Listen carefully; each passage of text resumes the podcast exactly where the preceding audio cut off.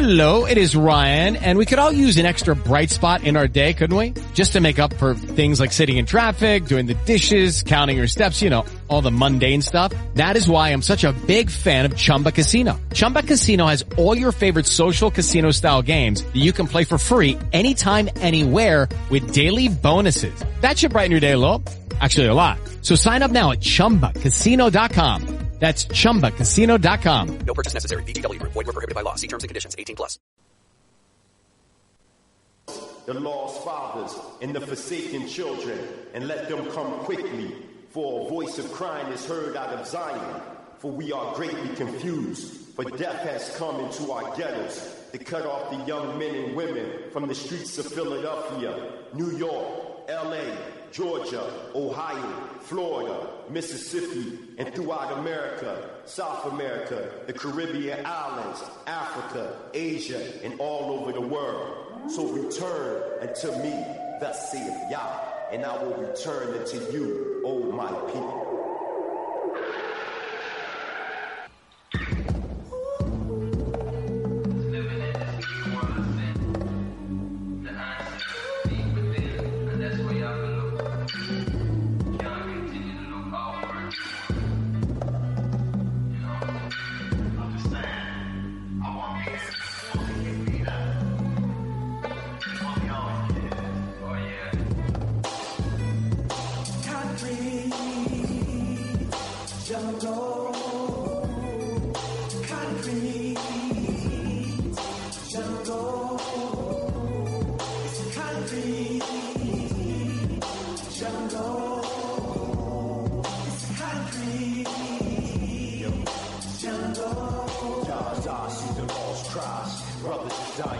12 tribes of Zion. Homicide multiplying in public town housing. Project minds are sound.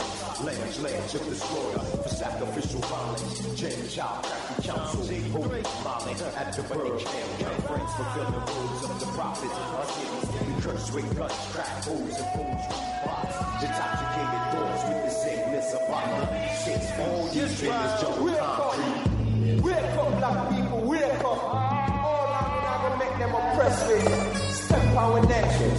Down here so that the ghetto we are crying here. We have to get up, stand up, turn back to the true trend. The more side, everlasting. And this out, fire on them. And this out, fire face them. And this out, fire on them. Fire I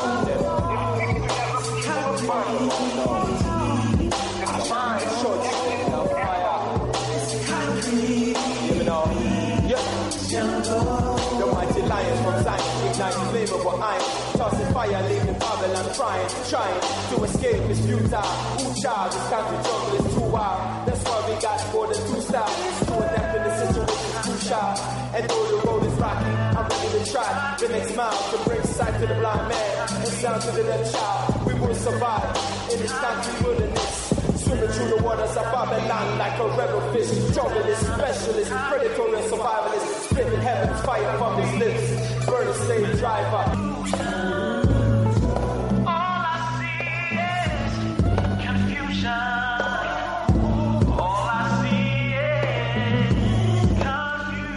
Welcome, listeners,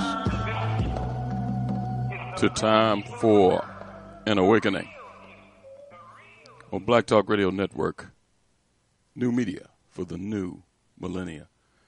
This is a history and current events program from a cultural perspective. We find this program necessary because Hosea 4 6 states, My people are destroyed for the lack of knowledge. But we as a people can turn this around. Proverbs 4 7 states, Wisdom is the principal thing. Therefore, get wisdom. And with all thy getting, get an understanding. Standing. Again, welcome to the program this evening with your host, Brother Elliot and Brother Richard. The number to reach us to join the conversation this evening is 215 490 9832. That's 215 490 9832 to participate in the conversation and the show this evening. We're streaming live at several locations. You can go to timeforanawakening.com, which should be already one of your favorites. TimeForAwakening.com will take you to Time for Awakening Media, and you can hear the program live there. You can go to www.blacktalkradionetwork.com forward slash Time for an Awakening and hear the program streaming live there. You can uh, hear the program streaming live from the TuneIn app. And any of your devices, TuneIn is a free app. You can download it if you don't already have it on your uh, iPad, your iPhone, your tablet, your desktop. You can download it, and in the search engine, just type in Time for an Awakening, and you can hear the program streaming live. And if you have the uh, you have your smartphone and you're in your car, you can stream the tune in. Uh, you can stream the program live even in your car. So there's time for awakening at several locations, including the TuneIn app. Drop us an email at timeforanawakening at gmail.com. That's timeforanawakening at gmail.com. Time for Awakening also has the fan page on Facebook. In the Facebook search engine, just type in Time for an Awakening radio program. There you always see interesting content being posted daily. And when you leave that page, just please hit that like button at Time for Awakening, a radio program on Facebook. And Time for Awakening Media has been launched. And it should already be in your search engines. Just type in timeforanawakening.com.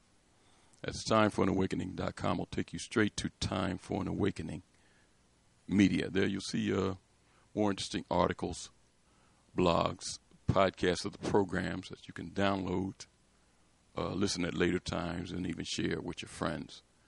So again, make that one of your favorites. Put it in your address bar. That's timeforanawakening.com. Timeforawakening.com will take you straight to Time for an Awakening Media. Tonight, we have an exciting show scheduled, and uh, our very special guest will be joining us this evening, author, community activist, and genealogist, uh, Miss Antoinette Harrell will be with us this evening. We're going to be talking about tracing our family history from the plantations and beyond, and we'll get into some of her other work that has led her into other areas that I want to kind of share with the listening audience. I wanted to, um, because it's it's it's, it's an interesting work. Uh, her other work that that kind of stemmed from the uh, uh, uh, genealogical part of it that uh, ties in clearly with the history of our people, with slavery and peonage, and also ties directly to uh, reparations. So we, we're going to get into it with our guest this evening. It will be an exciting program, and we'll get things started right after a brief word from our sponsors. Mr. Moderator, our distinguished guests, brothers and sisters, our friends and, and our enemies.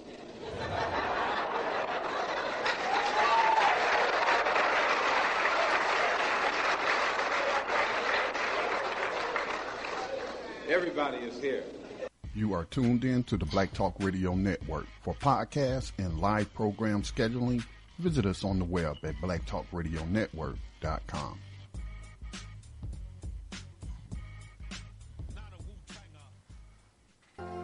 All Insurance Incorporated, an African American owned and operated insurance agency and business for over 20 years, located at 231 Southeastern Road in Glenside, PA, with other offices in Germantown and West Philadelphia. Call now for commercial insurance quotes, homeowners insurance quotes, automobile insurance quotes, notary and tax services, representing over 15 major A rated insurance companies, offering a discount on all notary services when you call in for a free quote. Call this number 215 885 2444. That number is 215 885 2444. 215 885 2444. All Insurance Incorporated.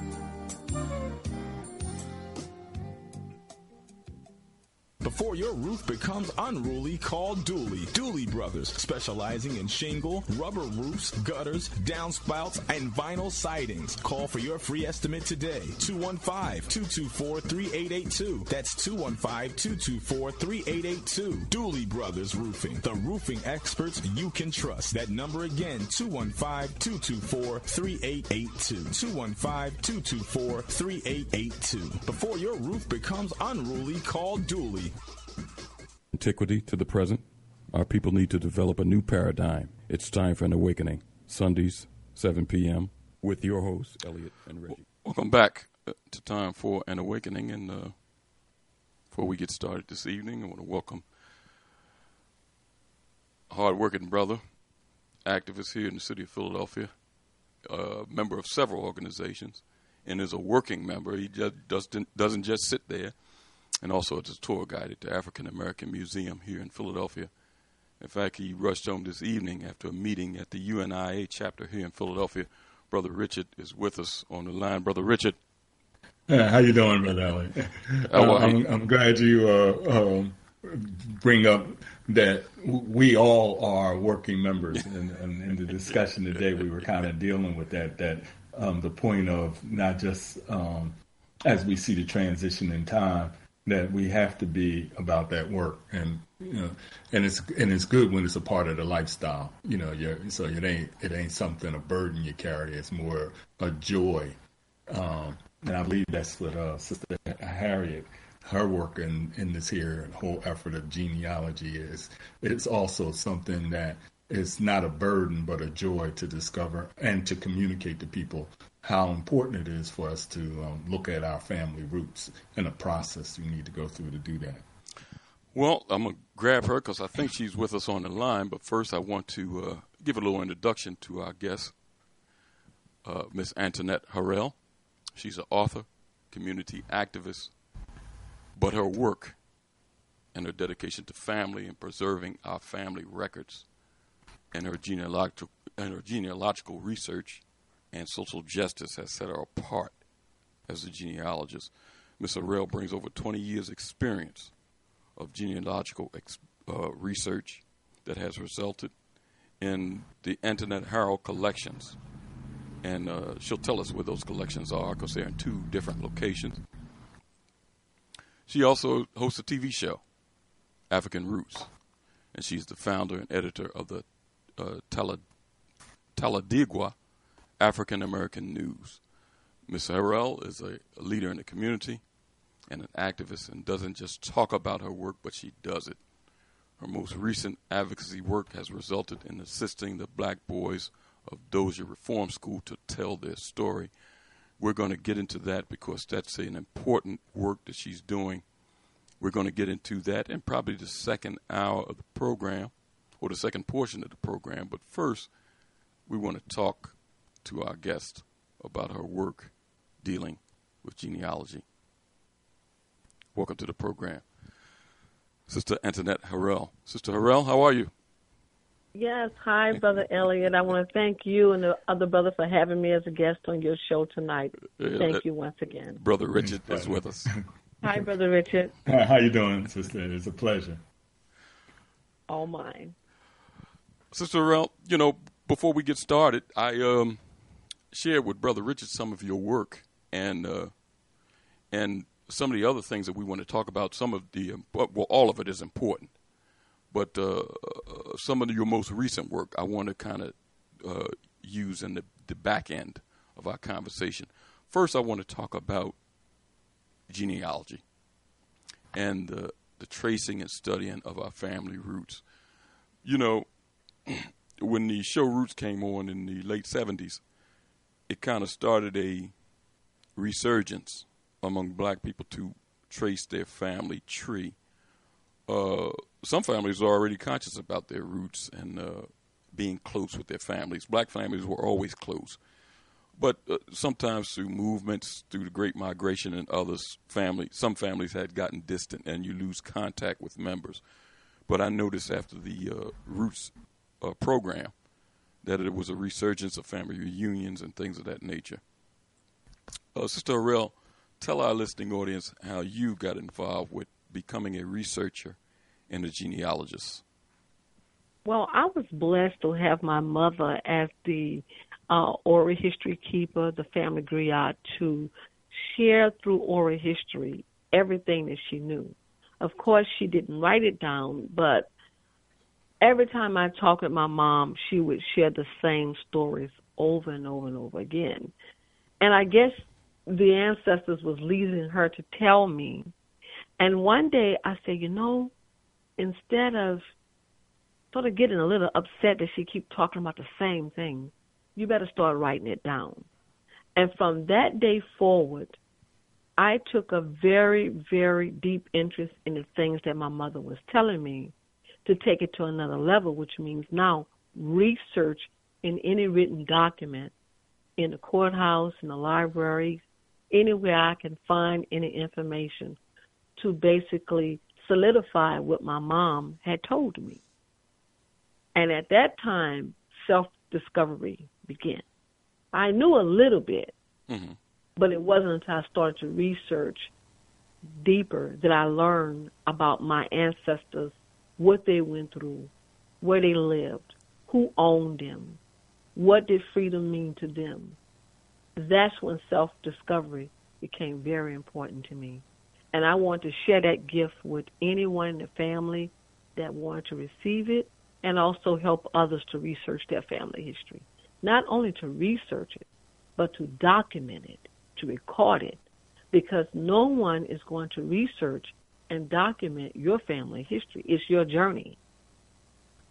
You want to take that journey.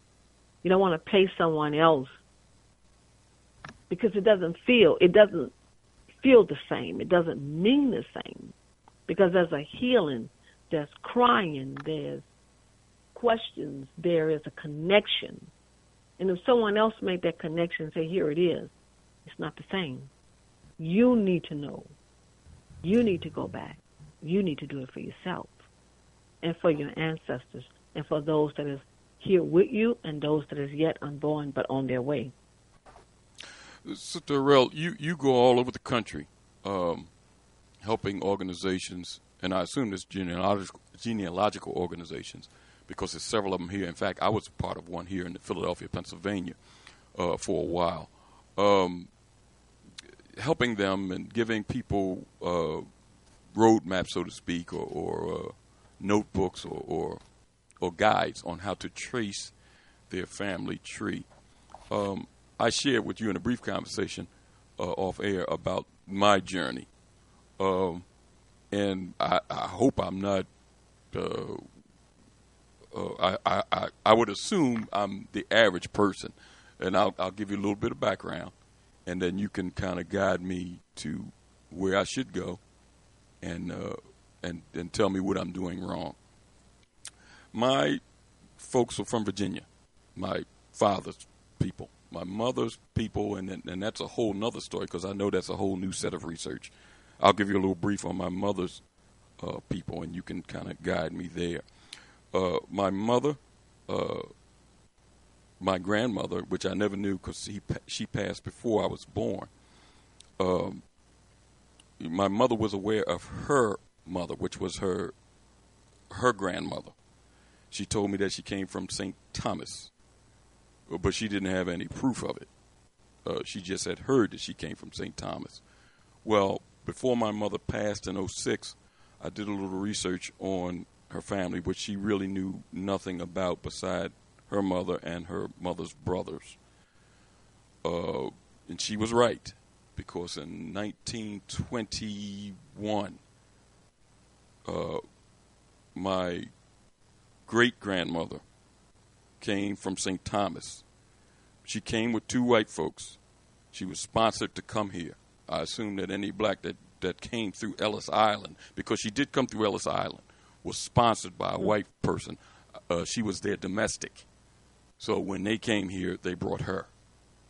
And so my mother was right. The oral history that she heard about her grandmother was right. Um, and I showed her that before she died, and I could see the look on her face was uh, kind of like an affirmation. And I was happy to be able to do that for her before she passed. But her research kind of stopped there Uh, I would like to continue that, but um, it might be difficult because she was uh, from another country, from St. Thomas. So I put her research on hold, and I went to my father's people. Now, my father's people are from Virginia. Um, they came up here in the late 30s. Uh, eight of them, uh, six of my brother, uh, his brothers, and two sisters. One stayed down south. It was nine altogether. They came here, but uh, my grandfather, which was my dad's father, did not come, and he never came. Uh, so my father knew about his dad because when he left from down there, my father was twelve. He knew about his dad, but he didn't really know much or didn't tell me much. In fact, none of his brothers and sisters told me much about his father. Mm-hmm. So I kind of had to do research on my own. I found out that my grandfather was married in 1915 to my grandmother, uh, which I knew before she passed in 68.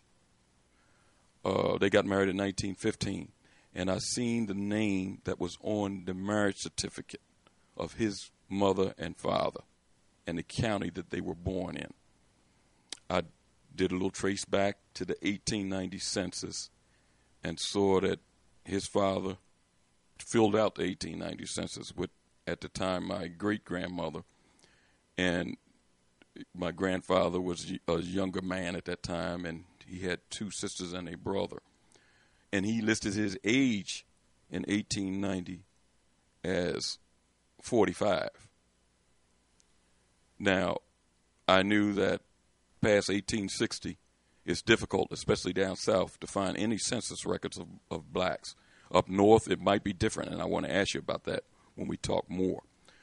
But I knew that it was going to be difficult then. My work was cut out because my great grandfather listed that he was from Charlotte County, Virginia.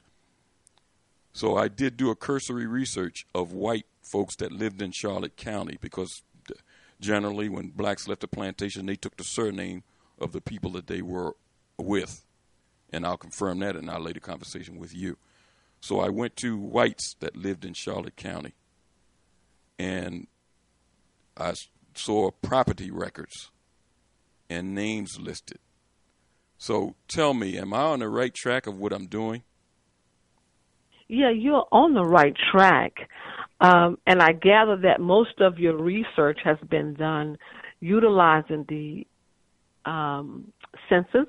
Yes as well as ancestry, what you can find on Family Search or Ancestry. But you must go to the county where your ancestors and your family members lived.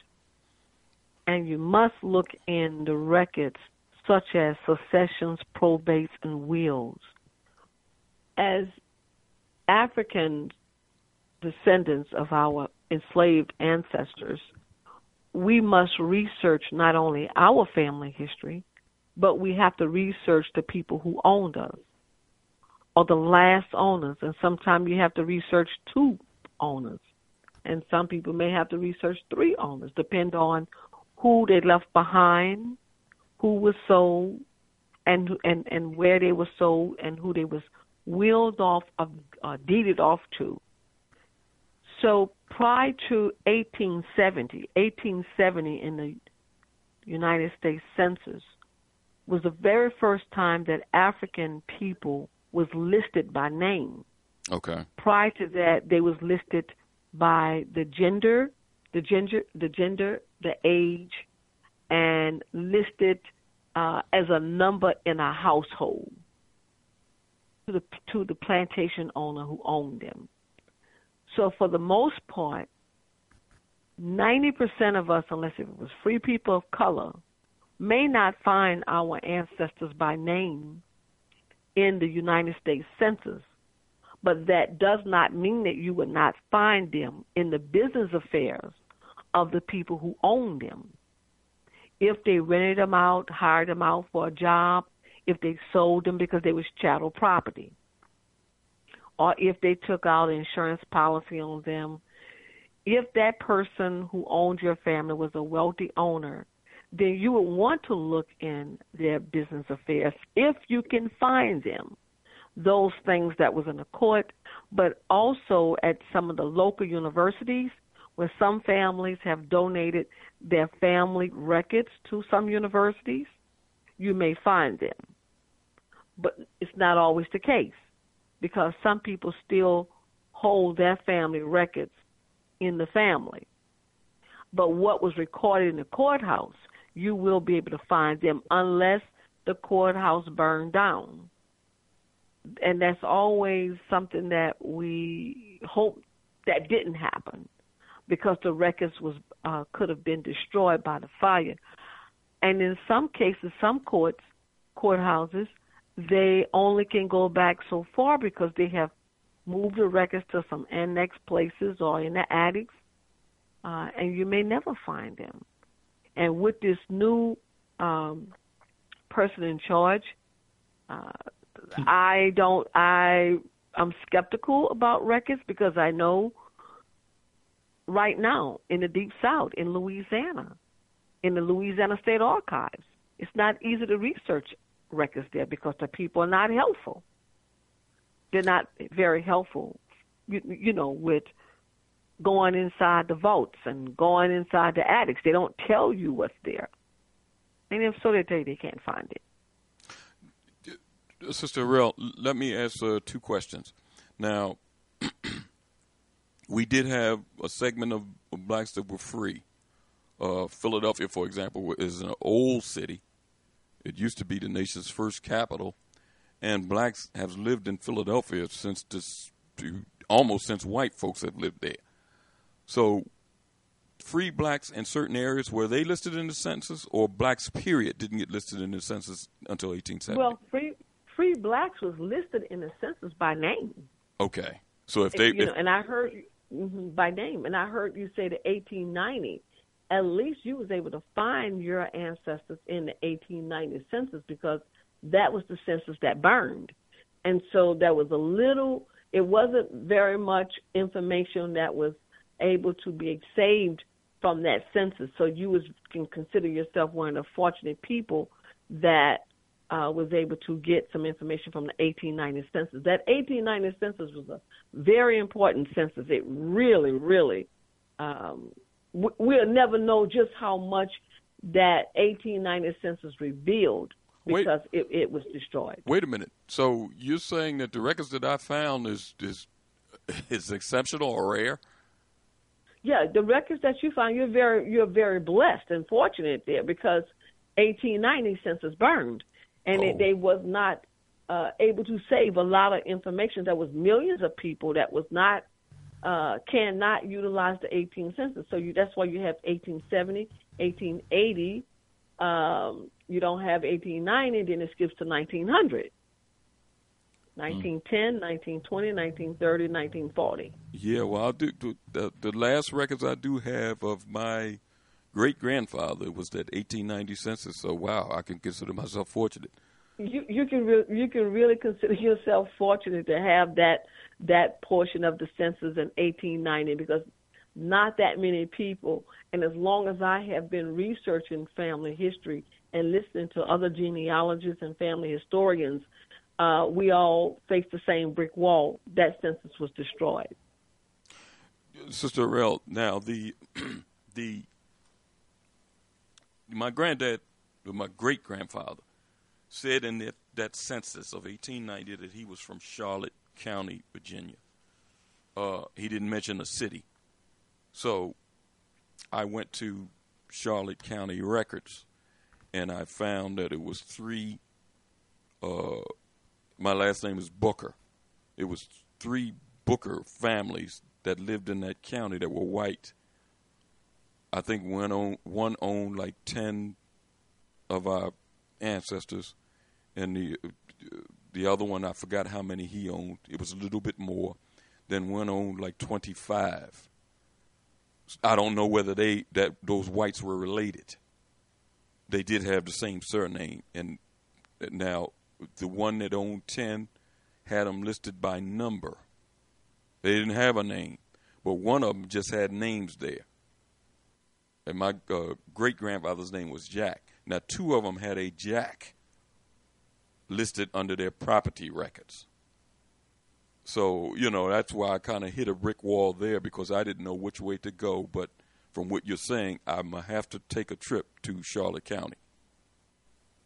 And and once again, now this is something very rare, and and I'm, you know, hearing you speak about the records, you know, on the East Coast versus what they have in the South. Okay. At least those two jacks was mentioned in the history of those two, those three Booker families, those the white families. Okay. Where somewhere along the line, your family was owned uh, by one of those Bookers.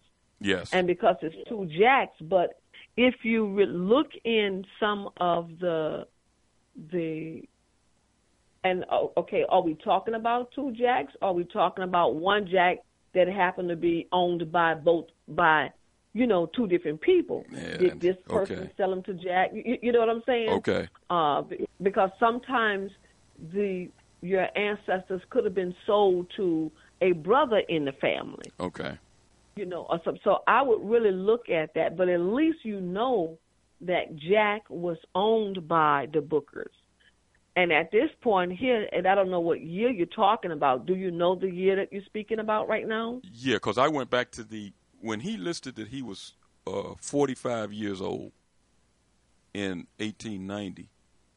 I kind of estimated that he might have been born uh, between 1845 and you know I, I, I what I did I went back to the 1850 census and or 18, what The slave, the slave, the slave schedule. Yes, yes, Mhm. and saw his name or saw a Jack listed twice on the property records of a Booker, of the the white Bookers that lived in Charlotte County. Okay.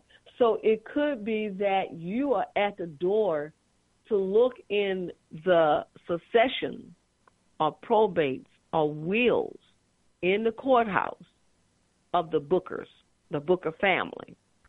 A second thing, the second thing I would like to But you're talking about the you to you're talking about what the white Bookers. the white bookers, yes, the white bookers, because you may want to look at how did they get Jack? Okay. Did they purchase Jack? If so, where did they purchase Jack from? Now would that be So listed? Those things would be listed. Sometimes, Okay. sometimes, not all the time, All but it has been known that some people will document that because once again, you want to look at go to the library. You, you need to go to the genealogy library in the town or the city where your family came from. Okay. And you want to look at the first founding families of that particular area. And if the Bookers are part of that,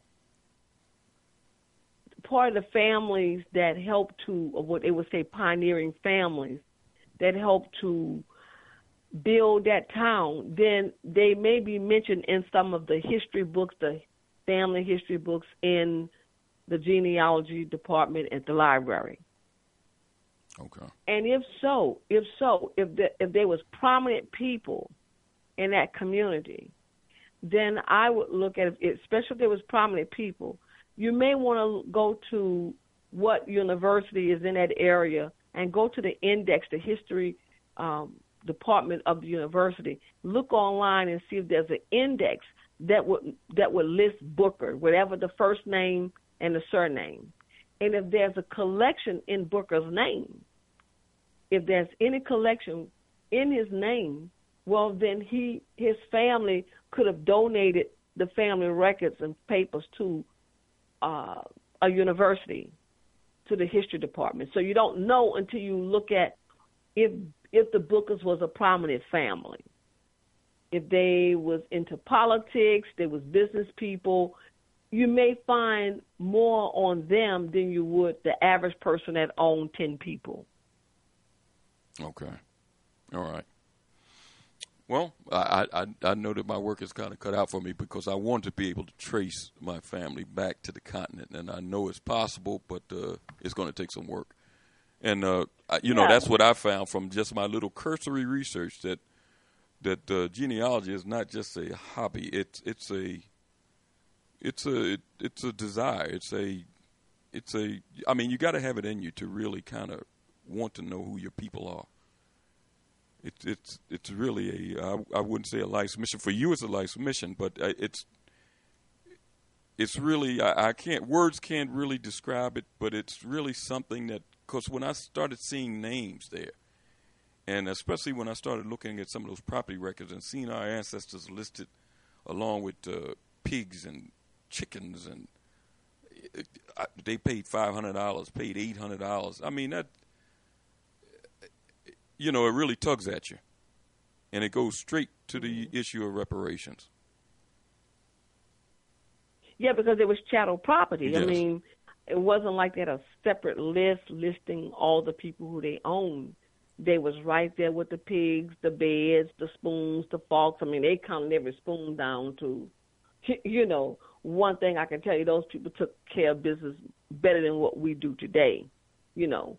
So, so your ancestors, if somebody would go in and say, okay, I'm looking for my my my ancestors on a separate uh, inventory list, you're not going to find it. The inventory is your ancestors was part of that inventory. Your ancestors was part of that chattel property. So they would not be listed, and that's for anybody that's listening. Do not look for them on any separate sheet of paper.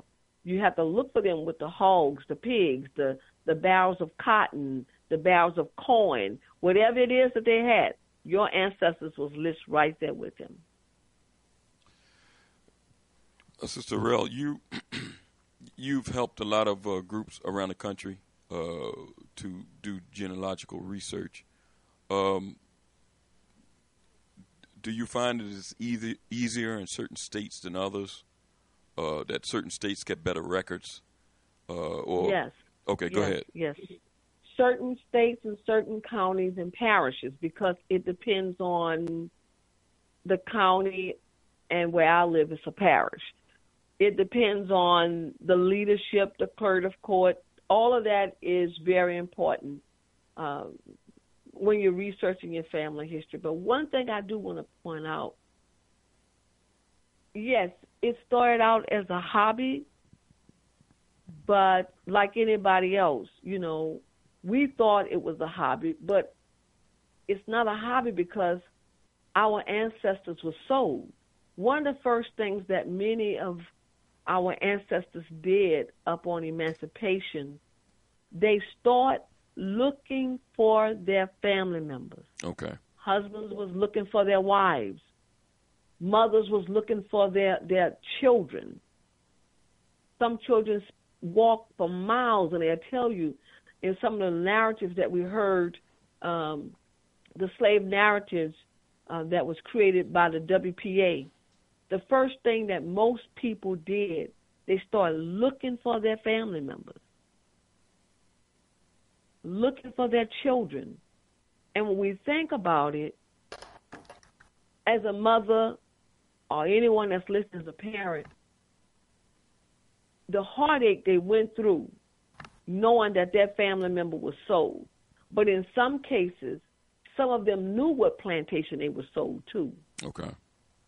They knew. So they started to walk in those areas to see if they can find their children, find their wives, their husbands, their mothers, their fathers. Then you start to find that it's not a hobby because there's some pain that's associated with it. And that pain is you going back. You're basically reliving the past. You are your ancestors. You are the future. And for some of us that may not want to know, there's a disconnect right there. It doesn't matter to them because they feel like that that happened a long time ago. But there's one one um, slogan that I like. It's the past that shapes the present, and the present that shapes the future.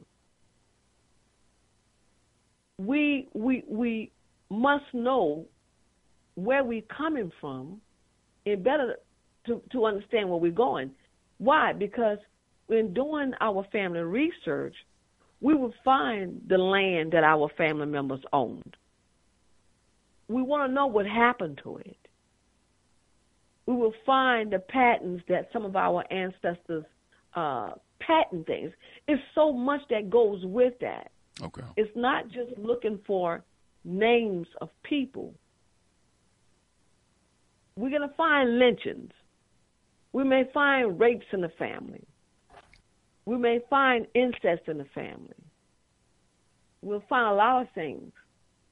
And so that's why a lot of the people who came before us did not want to talk about it. See, my mother was just one of the people out of hundreds of people in my family. But my mother was the only one that would ever talk about family history.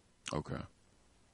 And family history only becomes important to the children as it is, it's only as important as the generation before them make it to be.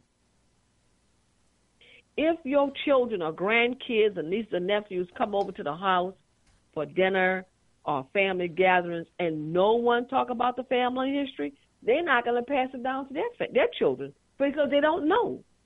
So the time of coming together just to eat food and laugh and sit around and watch TV, but we don't talk about our family history. We don't talk about that one that su- survived that auction block or those cotton fields. Because some kind of way we we just disconnect ourselves. Now, what I heard a lot of elderly people say that came through Jim Crow, that came through World War II, they talked about the hardship and the abuse that they had to go through. So many of them want to spare us of the pain. But if you look around, it never left. Lynchings never stopped. Police brutality never stopped. You see, all of that never, it just changed the name. Okay. And so we're doing our family an injustice by not knowing. We're going, One of the slave narratives I want to share with you right quick. What do, do me there a favor, was a mother. Sister Sister Rel, do me a favor. We're going to take a brief break, and when we come back, we're going to continue the conversation. I want to get Brother Richard Okay. involved, and we'll get the callers involved at 215 490 9832. That's 215 490 9832. Join the conversation with family genealogist, Sister Antoinette Harrell. We'll be right back.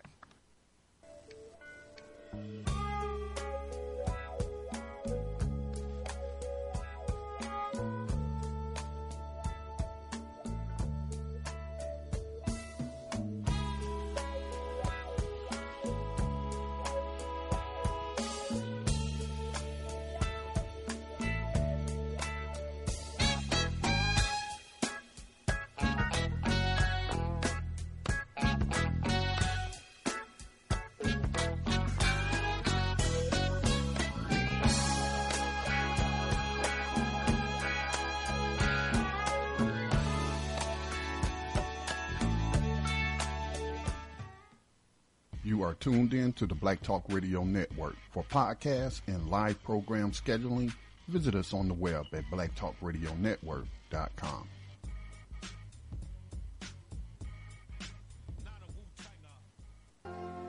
Insurance Incorporated, an African American owned and operated insurance agency and business for over 20 years, located at 231 Southeastern Road in Glenside, PA, with other offices in Germantown and West Philadelphia. Call now for commercial insurance quotes, homeowners insurance quotes, automobile insurance quotes, notary and tax services, representing over 15 major A rated insurance companies, offering a discount on all notary services when you call in for a free quote. Call this number 215-885-2444. That number is 215-885-2444. 215-885-2444. All Insurance Incorporated.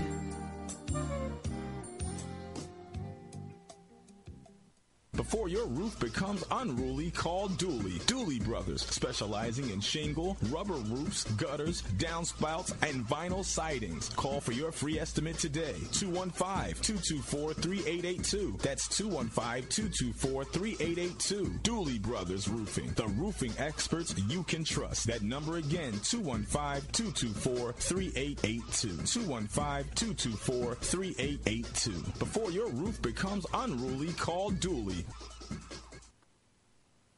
This is Professor Griff from Public Enemy. People keep saying black people need to do this and black people need to do that.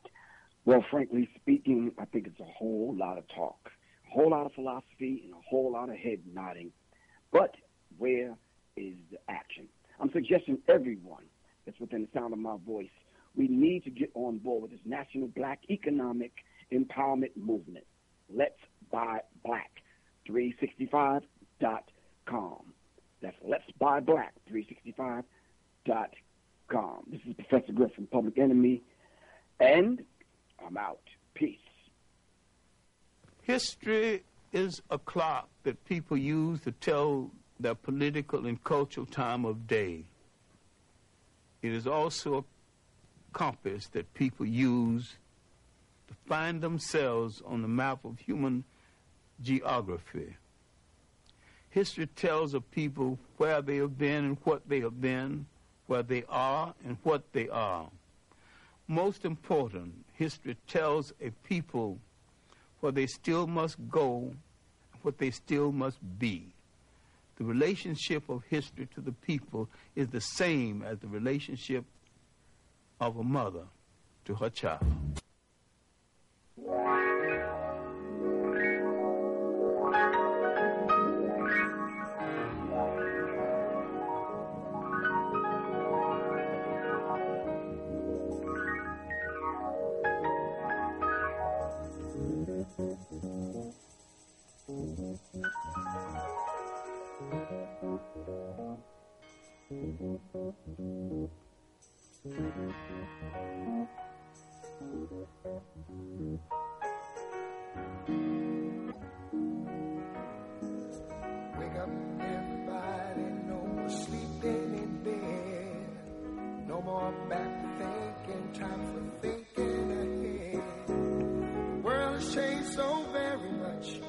What it used to be.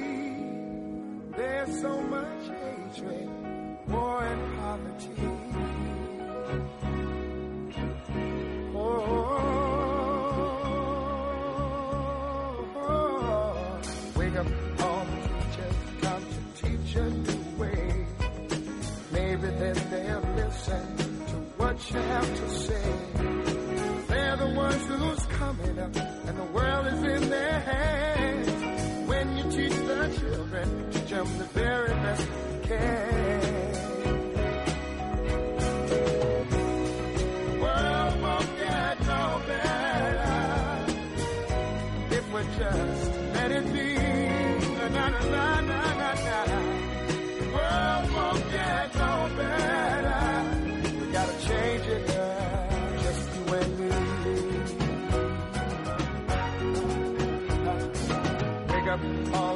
doctors, make the old people well. They're the ones who suffer and who catch all the hair. They don't have so very long before their judgment day. Welcome back to Time for an Awakening. We're joined in conversation this evening with our special guest, author, community activist, and genealogist. Sister Antoinette Harrell is with us this evening to talk about tracing our family history and some of the other work that she has been involved in. Let's go back to our guest, Sister Harrell, and Brother Richard. Yes, uh, Sister Rel, um, you know, you and Elliot has really just uh, continued to just show the power of oral oral history as far as and, and what we're doing. But I do want you to, you were before um, um, Brother Ellie went to commercial, you were going to bring up something from, I believe that was a slave narrative that you wanted to Yeah. emphasize. Yeah, I, I want to bring up this because this is very important. Mm-hmm. Um, there was a slave narrative of a woman in Texas. She had, you know, after after slavery, um, she had married, and while grooming her husband's hair, I guess, you know, doing what she was doing his hair, she asked him what how did he get that scar in his head? And he responded by saying, The mammy hit me in the head in the in that voice and she passed out. And she passed out because she knew that accident because that was her son that mm. she had accidentally hit him in the head with an iron something. Well, anyway, she passed out because the person who she was married to was her son. And I couldn't imagine what she was going through when she did come through and realize that the person who she had been intimate with was her own child. Now, when I thought about the slave narrative, I said, and she, she and, and she wrote young. She wrote this in her narrative, uh, Sister Real. Yeah, this was in this was you know how they went around the United yes. States, mm-hmm. you know, talking to those that had just been freed and what was slavery like. Okay. Well, in the narrative, you know, I said, okay, in order for her to have a son and come back and marry him, she had to be pretty young herself. And mm. so it was uncommon. It wasn't, you know, girls got it, got married at, you know, had babies at 13. And so to come back and, and uh, now the, the young man, the child is a man, and come back to the same plantation, the same plantation, and it was her son who she had married. That makes it. So that, that makes goes it, to show you. Hmm? No, go, go ahead. Excuse me. You know, and that goes to show you the pain that our ancestors went through and why some people don't want to talk about genealogy because brothers was made to mate with their sisters for entertainment you know uh, fathers with their daughters and no one wants to talk about the stud plantations because one man uh, could have fathered 40 kids in one on one plantation. You, see, and and people, our ancestors tried to work hard not to remember that, not to recall those things. Okay. It, it was. It, I just got finished um, reading uh, a book, um, The American Slave Coast, where they're trying to make the case about slave breeding, and um, it's just so interesting in, in hearing um, Brother Elliott's um, story um, because Virginia was one of those uh, states, especially after the uh, the Jefferson's law that stopped the importation of Africans after it was 1808, that where money was to be made, and especially amongst the new, the the middle colonies or Virginia, particularly Virginia was a large one um, to be able to sell Africans that further down south and to the west. Um, so breeding, and when you mentioned about studs, become that. Um, you know, one of those activities that towards that business of supplying um, human human, um, human beings for that for for for their um, own not just entertainment but for their own um, enterprise. So when you mentioned that those um, wills and probates and business records are so uh, critical that these white slave owners it it it, it kind of reinforces that in my mind of, why those types of records when we're doing our genealogy is so important. Mm-hmm. Exactly, and and so when you put your your hand on the key to unlock the past, you don't know what you're unlocking. But in the spirit of Sankofa, it says, go back and fetch the best that the past has to offer. Well, in doing that, you have to go through the pain too. And there is a lot of pain associated with genealogy. And genealogy can bring the family together, and in some cases, it can tear the family apart. I had to learn that. Okay.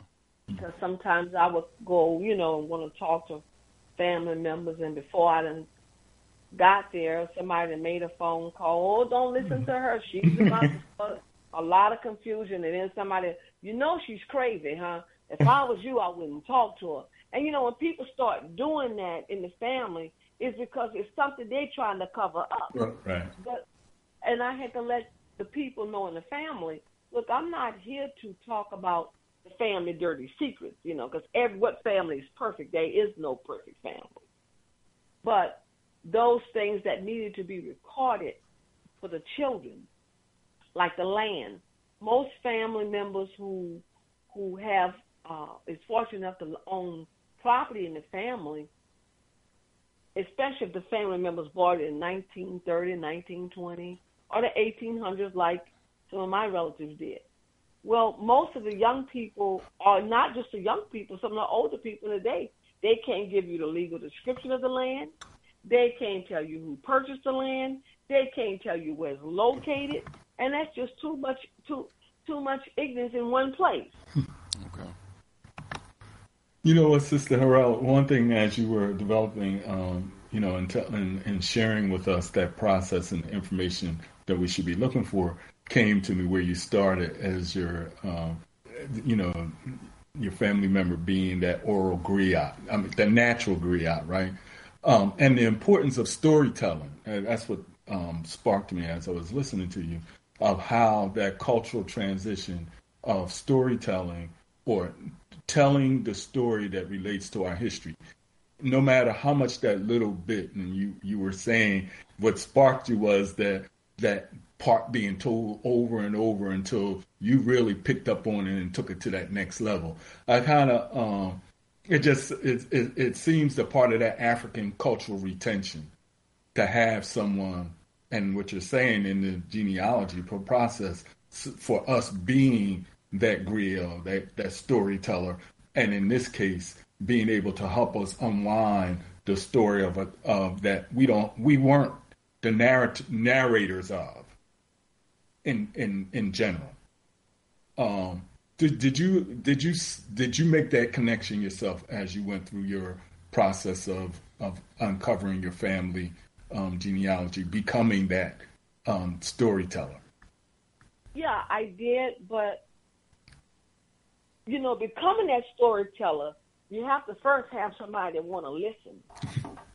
you know, because I was competing with the television. I was competing with the latest news with Beyonce. You know, you're competing with all of these other stories and and at times I would just sit quietly and listen to them. Oh, Beyonce daughter, they could name the daughter, they could name the mom, they could name the husband, but they couldn't tell you their great grandmother's name. Mm.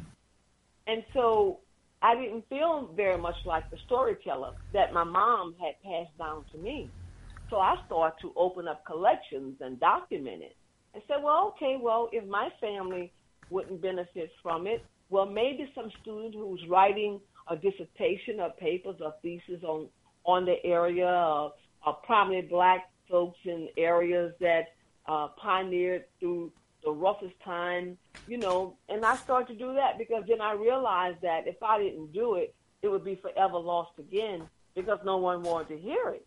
And so maybe 10 years went by, and if I tell you, family members are beginning to open up just a little bit, just a little bit, not mm-hmm. very much now, not wanting to talk about it. And the younger people, you know, it's like there is a serious disconnect for them, a serious disconnect for the younger people today because they feel like their their, their Facebook family is their friends and that's their family. Mm. So if you if you have dinner, you know, and you're trying to bring up a conversation, you first have to say, please, let's not bring any telephone to the dinner table. Let's leave all of that out of it. Simply because you want to tell them something. I ran into situations in my family where I, I was trying to hold on to the last 20 acres of land that we have in our family. And the reason being because it belongs to us and because my great grandmother, Emma Mead Harrell, she bought that land in 1896 when women didn't even have the rights to purchase land. My great grandmother had to get permission from her husband to buy that land for herself and her heirs because my great grandfather had another woman with children. And so my grandmother purchased the land saying for Emma Mead Harrell and her heirs. Because of that. So I said, I tracked, I said, now, who did she know? Who did this woman know that she was dealing with business in law, dealing with the law, and then buying land in her name? That was unheard of in 1896, hmm. simply because women didn't have rights. They didn't have rights during that time. Women's suffrage wasn't thought about. It. You know, they was working on it, but there was still a lot of things. Women didn't have any rights, so that Emma became, she became the shoulder that I wanted to stand on because I'm saying, am I like her in many ways? You know, where do I get my pets from? My mom, her dad, and my grandmother. Mm.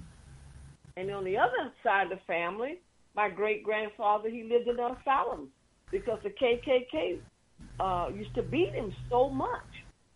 So there's a lot of wounds that you open up in the family that people do not want to talk about. Sister Harrell, in your travels, uh, helping different groups and organizations and individuals with uh, uh, blueprints to trace their family history, I, saw uh, some YouTube videos where your travels took you to the Mississippi Delta area. Um, and I'll preface it by saying this: uh, we interviewed Charles Cobb, the author um, that wrote the book uh, "This Nonviolent Stuff Will Get You Killed." He was one of the first, if not that he was the first, that went down to organize down in the Mississippi Delta area. Uh, with the uh, Freedom Riders. Him and uh, then Stokely Carmichael were the first two. They were Howard graduates, and they went down to the Delta. He said that they stopped in the Delta because they were headed to Texas. But somebody at a meeting in the Delta uh, asked where they were going, and they told him. And he said, uh, "Well, why are you going to Texas when we need help here?" And they stayed there to, to help organize. And he talked about the challenges of organizing our people in the Delta because of the way that they were the the way the situation was in the Delta area. Put it that way. Do you notice in your travels and in your help trying to help people um, look their family history up? Did you run into any challenges, any difficulties in the Delta area, and what were they? Yeah, when I first went to the Delta, I went thinking, well, with a plan to collect the oral history from chef, former sharecroppers or sharecroppers themselves, or people who was held in the system of peonage and involuntary servitude. And peonage means to work off a debt. You're not going to leave until you work that debt off. So you was a peon. Well, when I got to the Delta, I just couldn't believe that I had stepped back at least 70 years. So then the work that Stokely Carmichael and SNCC and, and Dr. King, uh, Fannie Lou Hamer spoke about, Medgar Evers, it became so real because I'm in the Delta now. And and I'm looking at this this this thing. Yeah, it's rich in, in, in culture of the blues and, and food, but it hasn't changed. It's now, the place where Emmett Till was murdered at. Now, when you say you, you know, step back 70 years, explain what you're saying.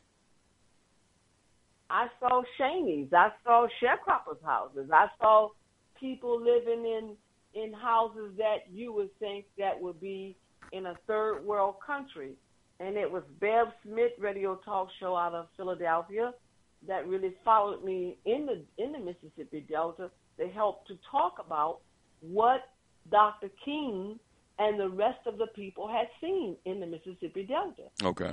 Uh, in, in some, you know, when you're traveling down the interstate and you get off the interstate and you're going down these lonely dirt roads, and you know you're coming across these sharecropper sh- shaney. I've seen them. I've seen them in documentaries. I read about them, but to actually lay my eyes on a row of houses, one bedroom shotgun houses with tin roofs, uh, the pig, the hog pen, a pig pen, almost ten feet from the back door, and people living in the middle of the cotton field or soybeans. I couldn't believe that. And I saw situations that people just could not get themselves out of because they was in the middle of nowhere. They lived 45 miles from the nearest grocery store, a supermarket, 40 miles from the nearest hospital or medical clinic. Towns that did not have a medical clinic, towns without a library. I thought about me in this day and time. What would I have done? I probably would have stuck my thumb out and tried to hitchhike one way or the other. So, in order to get to, in order to get some of our ancestors to to talk to you or to maybe to give you information or to cooperate, did you have to? I, I know you had to gain their trust because uh, Charles Cobb mentioned he had to gain their trust and he stayed there oh, for yeah, a while. You have to gain the trust. I mean, I I couldn't. Let me tell you, I I, I didn't even talk genealogy at that particular time. Okay. I went in there to talk sharecropping about sharecropping, but the need of what was needed, coats was needed, food was needed, a pair of socks was needed. Okay. There's no way I could go in and ask people to tell me about the cotton fields when they need a coat. Okay. I'm talking about people look like me. I'm talking about, you know, come on, you know, Antoinette, this is people look like you. You know, you're looking at a kid who's living in a house and the child is cold. No, I put that down and I had to pick up, you know, what I got to go back and co- collect some coats. I got to go back and collect some blankets and some socks and tell somebody about the atrocities and the pain and, and, and the impoverished conditions that they are living in in this present day. Okay. One, one thing that I, in looking at the uh, one of the video clips that you and and as you were interviewing and and coming across the compassion that you that you demonstrated, um, and, and just ha- those short clips was the home that I guess it was soot because um, from the the stove and being closed in that the whole house was black because of the soot because there was really no ventilation. Even, yes, that was it, that was the Shaney. That was the sharecropper Shaney I was in. Mm-hmm. And that's in the hometown of Emmett Till's mother. That's where it all started out. And when I when a lady said, "No, you want to see something? Come see where I live at."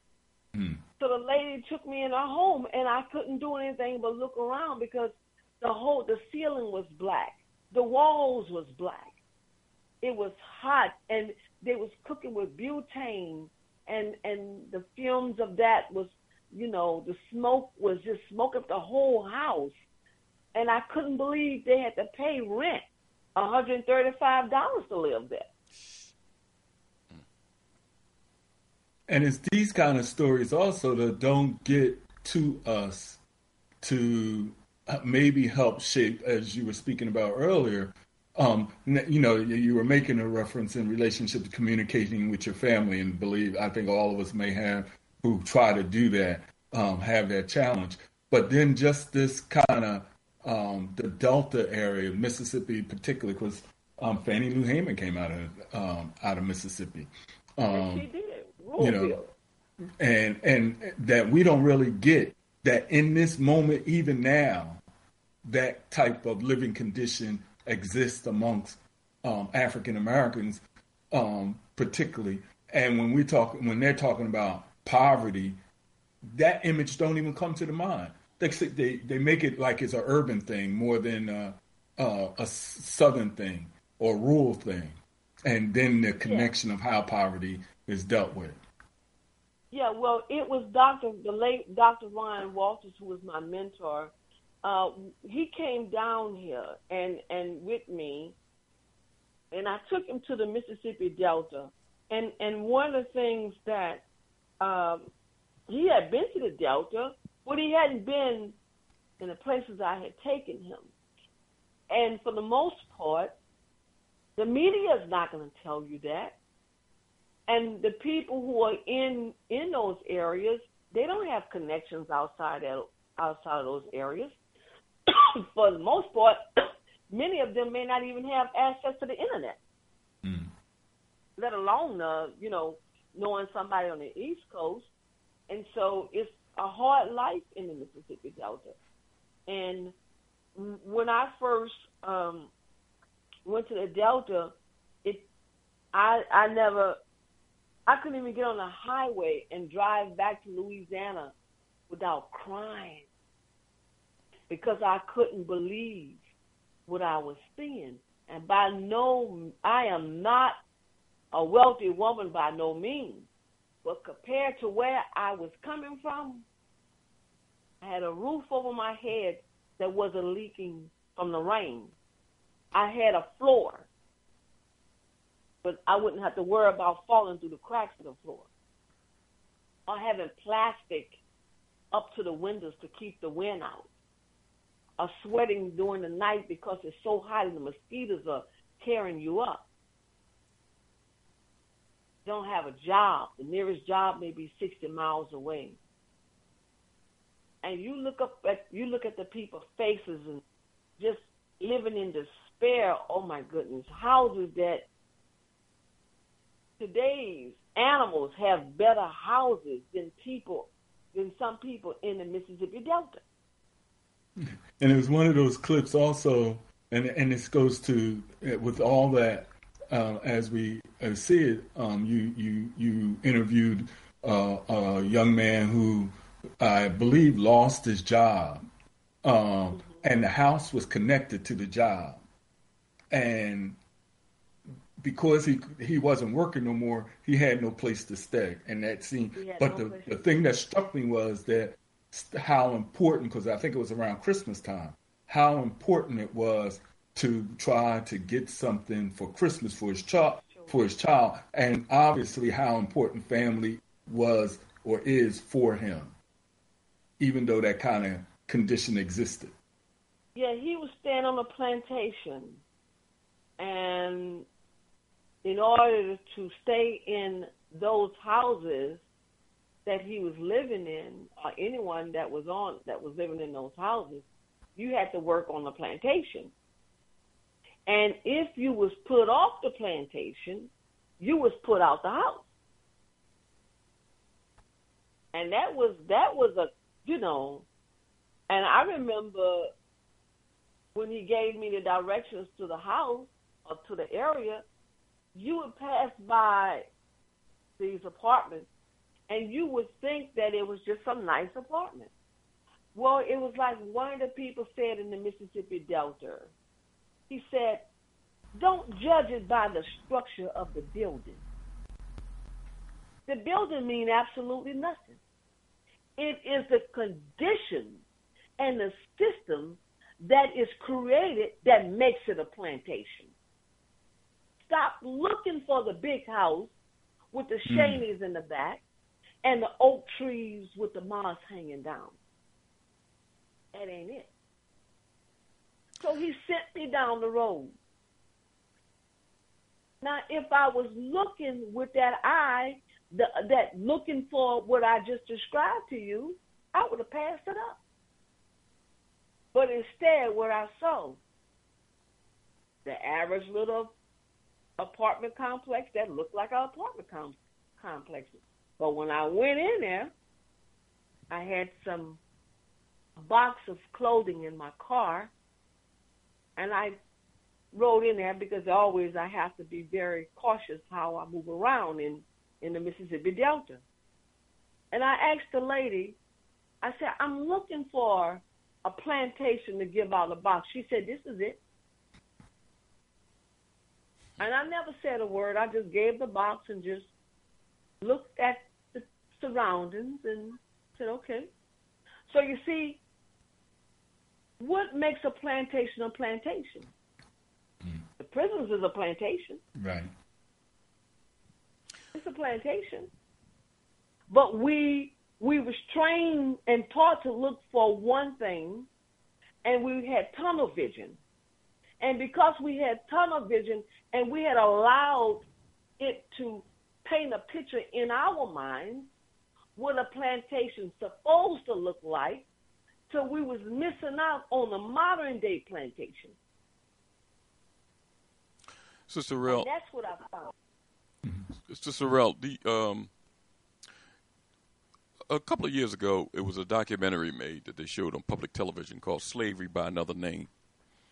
Um, understand from your work uh, and your interviews with Ted Koppel and Time Magazine, it led to documentaries such as the one I'm talking about being made.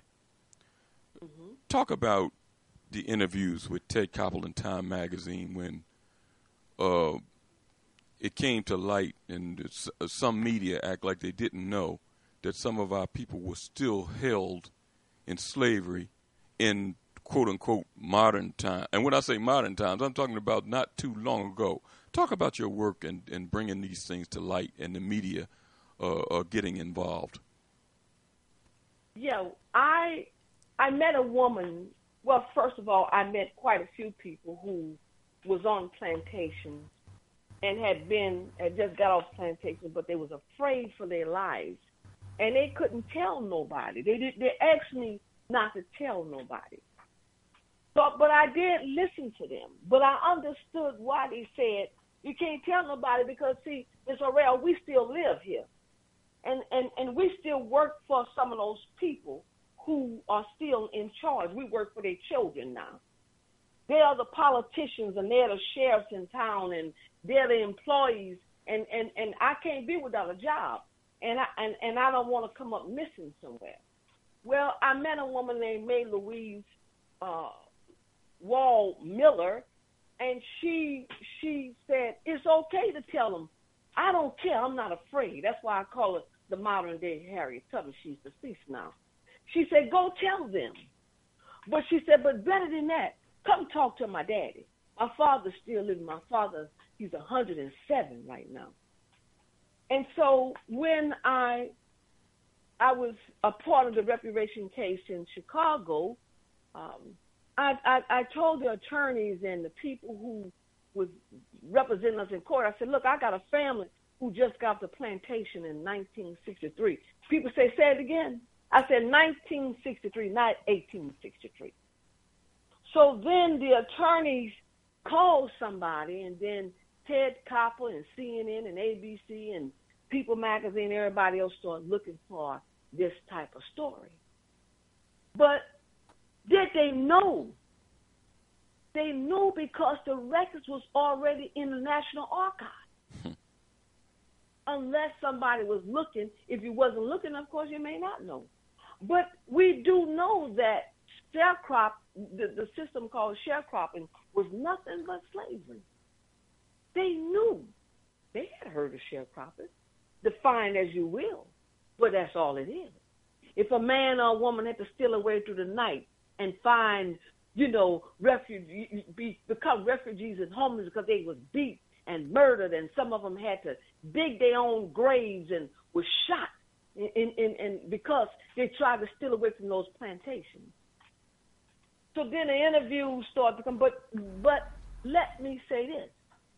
I was equally more disappointed with the black universities and the black institution, the black media, because the black media, when they had some power to tell the story, they never told the story. Mm. They never told the story. But if they would have told the story and heard the story, what they faced in the day wouldn't have been a surprise to them. Because in the South, there's a slogan say the South shall rise again. Mm. This battle that is going on right now has always been about the unfinished business of the Civil War. Abraham Lincoln said, I'll free your slaves. I'm going to free your slaves if you try to secede from this union. And every day, every day, the Confederates always thought about how could we get back on top again. But if we would have known the story of the sharecropper, if we would have known the story, and then with us, we can know, but we was too busy being entertained. We was busy.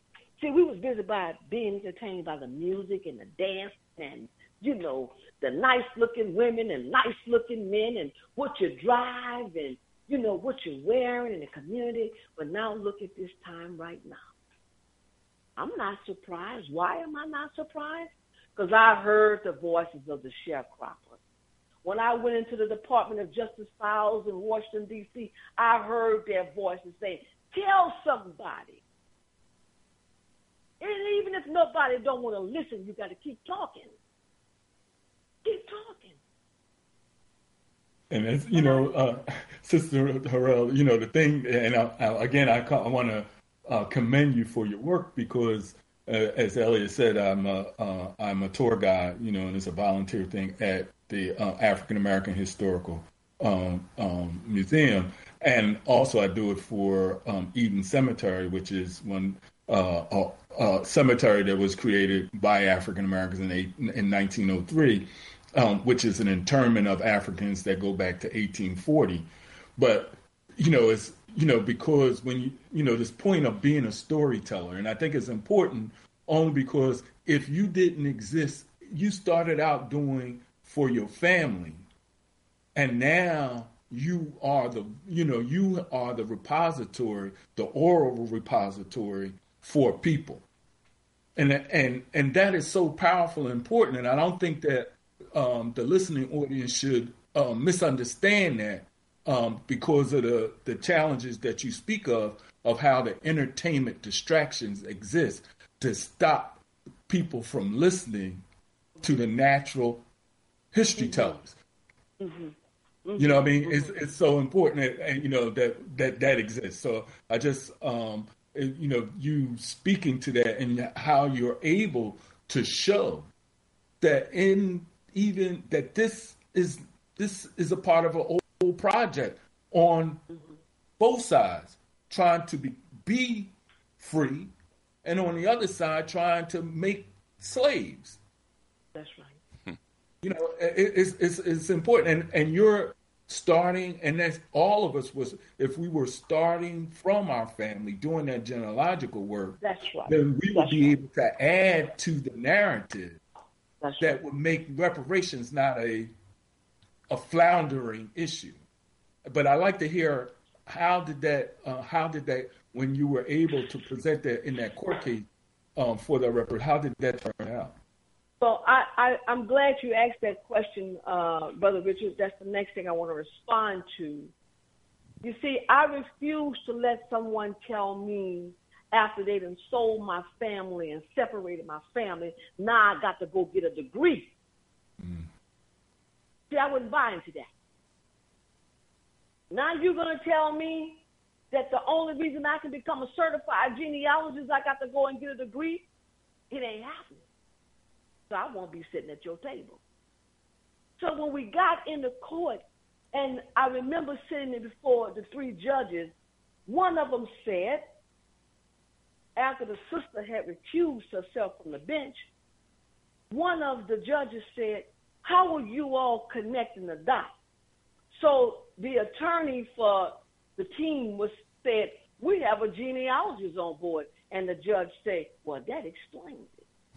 And although I kept trying to tell some of the attorneys and some of the other people, look, you got to connect the dots. You can't go into court saying, just rambling off you got to be able to show where your family was, who owned them, how much did they sell them for, how much did they hire them out for, how much taxes was paid, how many bales of cotton did they pick.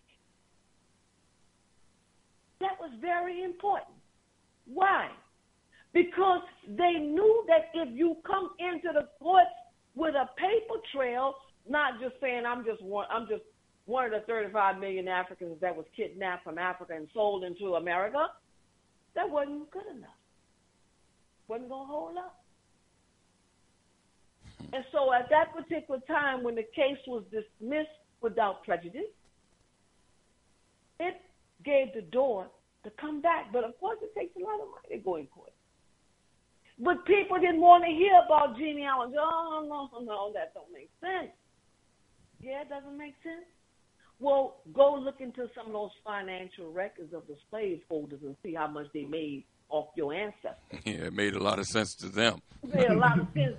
you understand? So if it didn't make sense, then why did they record it? So if you want your dollars to make sense and your argument to make sense, you can go in there and say, they held them for 10 years. They worked them till they made this. Because they kept records of all that. Old Sally, she can pick more cotton than anybody else on this modest plantation. Sally can pick, old Sally, she can pick 400 pounds a day. And we expect everybody else to pick up and, and, and, and go with old Sally. Do what she do. Let's Those gra- are the kind of records I've seen. let's grab and call 602 area code. What's your name? Where you calling from? Yes, uh, brother. This is brother Devon, um, and brother Marcus from Memphis, Tennessee. How are you, Marcus? I'm doing great, and I'm enjoying the program with the sister. You know, you know, one thing the sister did say though about the pain that we feel as a as a people, and and and and you see, the pain is part of the healing process though. You see, our people don't want to go back through that pain. They wanna don't wanna don't don't wanna uh, experience the pain, but in order for us to heal, we're gonna have to go and bear that pain because that's a part of the healing process. You know, I remember when I was growing up in Jamaica, my uh, mother, you know, she would uh, uh, she would whisper to me, say, you know, once black people once ruled the world, you know, and no one was around, you know, but she would whisper, you know, these stuff, and and and it's the same experience, you know, when she spoke about how that that that, that Scottish man raped our great grandmother, she would cry, you know, and you know, so it it it brings back a lot of pain. But if we're going to heal, we are going to have to experience that pain because we haven't really mourned as a people for the experience. We haven't really, you know, uh, you know, cried, and in, you know, that is a part, you know, that we have to experience if we're gonna heal. And and and and I appreciate the, this work, and and and I keep on keeping on, sister. Thank you. Well, very thank much. you. Marcus, thank you for your call. You're welcome, good brother. Take care. Yeah. Sister Earl, we're going to take a break, and when we come back, we're going to talk about uh, some of the other work that you're doing now uh, that the people need to know about. The Dozier Reform School for Black Boys. We're going to talk about that, and we're going to take a brief break. But you can get involved too in the conversation by dialing 215 215 490 9832. That's 215 490 9832 three, two. Time for Awakening with activist, author, genealogist, Sister Antoinette Harrell. We'll be right back.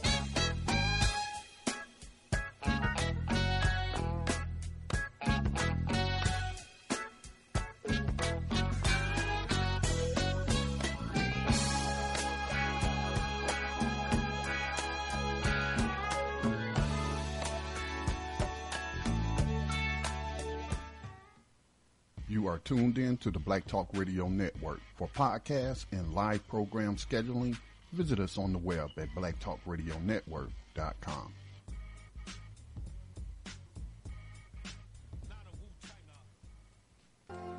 All Insurance Incorporated, an African American owned and operated insurance agency and business for over 20 years, located at 231 Southeastern Road in Glenside, PA, with other offices in Germantown and West Philadelphia. Call now for commercial insurance quotes, homeowners insurance quotes, automobile insurance quotes, notary and tax services, representing over 15 major A rated insurance companies, offering a discount on all notary services when you call in for a free quote. Call this number 215 885 2444. That number is 215 885 2444. 215 885 2444. All Insurance Incorporated.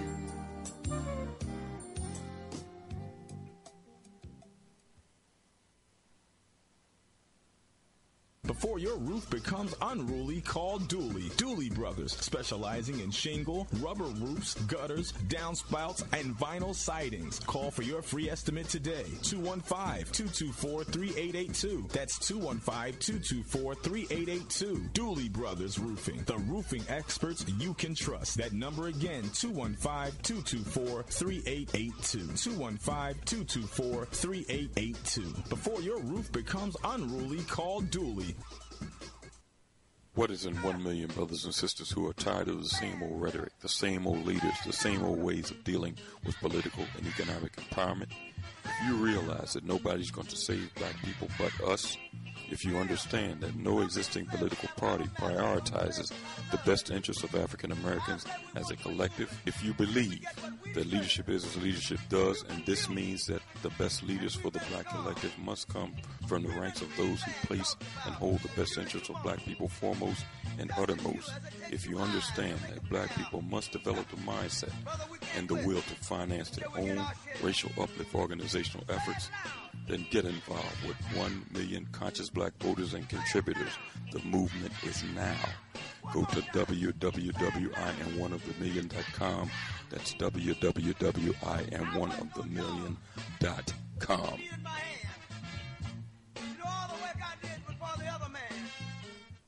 Hey, did y'all see the stuff I posted on my wall? No, it didn't even show up in my news feed. Man, I'm done with social media. All the injustice and brutality going around, and it's like they're trying to suppress our voice. We're trying to get the message out there, and you can't even share empowerment and what's going on around the country either. Mm-mm.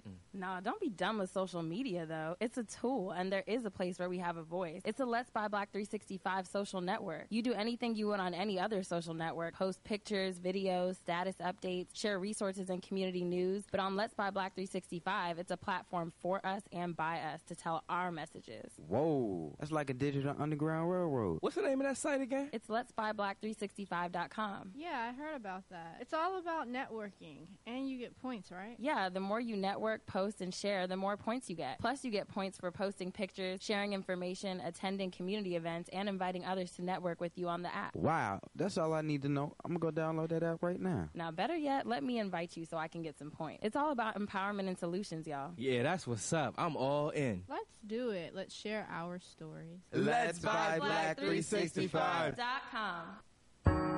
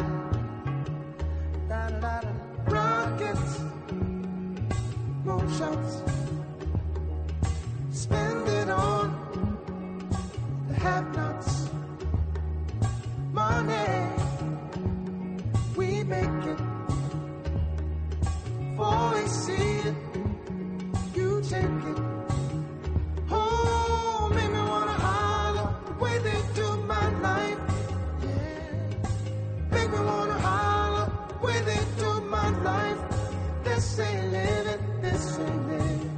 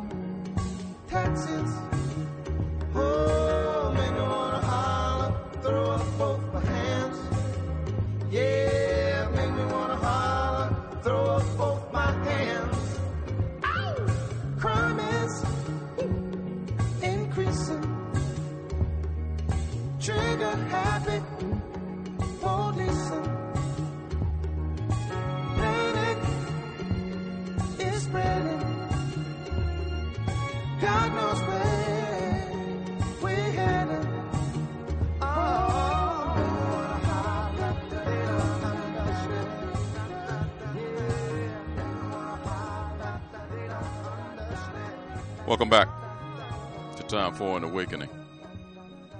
We're joining conversation this evening with author, activist, genealogist, Sister Antoinette Harrell,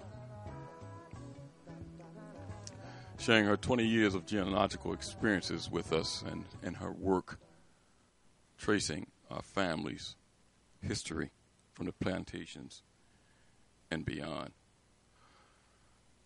And you can join this conversation too at 215 490 9832. That's 215 490 9832. Sister Antoinette, Yes. your work dealing with the Dozier Reform School for Boys. You know, your genealogical work has taken you into a lot of areas. This is one of the areas that you were led to. Talk about because that's a story and, and you you talked earlier about black media. See, we don't expect white media to tell our stories, but we do expect black people and black media to tell our stories. I don't want to hear the like you said. I don't want to hear the foolishness about Beyonce, Steve Harvey, or any other foolishness going on. I want to hear real stories that affect our people. This story of the Dozier School for Boys uh, is not a popular story that a lot of people have heard about. Now they did uh, they uncovered atrocities that had went on there, but just as you told me in private conversations, they uncovered the atrocities that were done to white boys. You were telling the story of black boys. Talk about the Dozier Reform School for Boys. Yes, the Dozier Reform School for Boys was located in Tallahassee, Florida. Um, what a, the the yeah, was located in Tallahassee, Florida.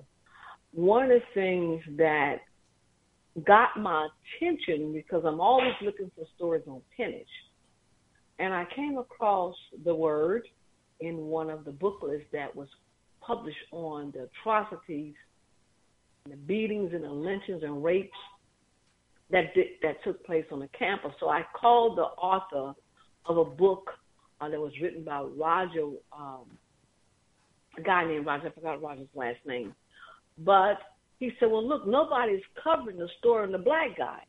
Let me put you in contact with somebody. Well, he did. And at that particular time, I, I used to host a show, a blog radio talk show, and a pastor named Johnny Gaddy called. And he started to tell me, he said, Miss Harrell, I was at Dozier and he was beat, he was raped as a little boy, but he also witnessed the children being fed to pigs. And he talked about working in the swamp water. Now, we're not talking about grown men cutting trees down. We're talking about an 11 years old boy. So I made a a trip down to Florida, and when I went to Florida, I um, took some of the black men back to to that area for the very first time. It was the first time they had went back in 50 years.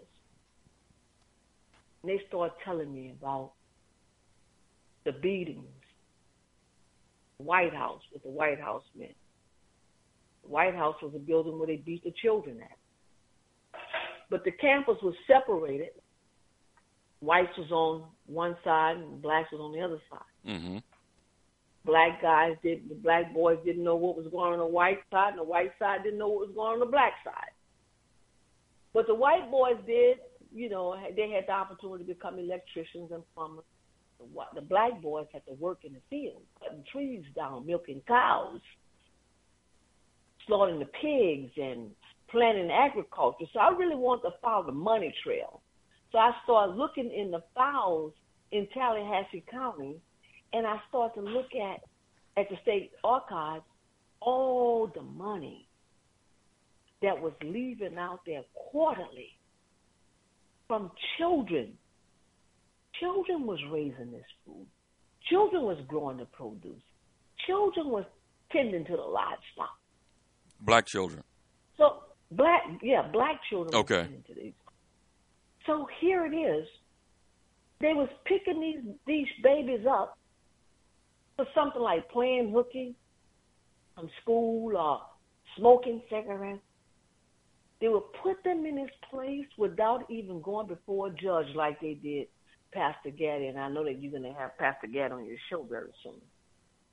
Well, anyway, Pastor Gaddy went deep inside himself to tell me what happened to him in in in the buildings called George Washington Carver Building, all the Jackie Robinson Building. So they gave all these colleges these black names, and they had the worst atrocities. These children were fed to the alligators. They snake bites. And I really, I really need you, brother, to have this, this, this pastor on your show to talk about what he went through, what he saw. And so at that particular time, the state of Florida Attorney General and uh, this professor from uh, Florida University started to, well, the Attorney General made available the funds to start exhuming the bodies. And they found these boys' bodies with bullet holes. Now, 50 years later, because they brought the cadaver dogs in, you know, they found body coffins where there shouldn't have been any coffins. But this story was on every major news, television, magazine, Mother Jones, People Magazine, and to this day, if it wasn't for blog talk radio shows, the black boy's story would not have been told because once again now, mainstream media refused to pick it up.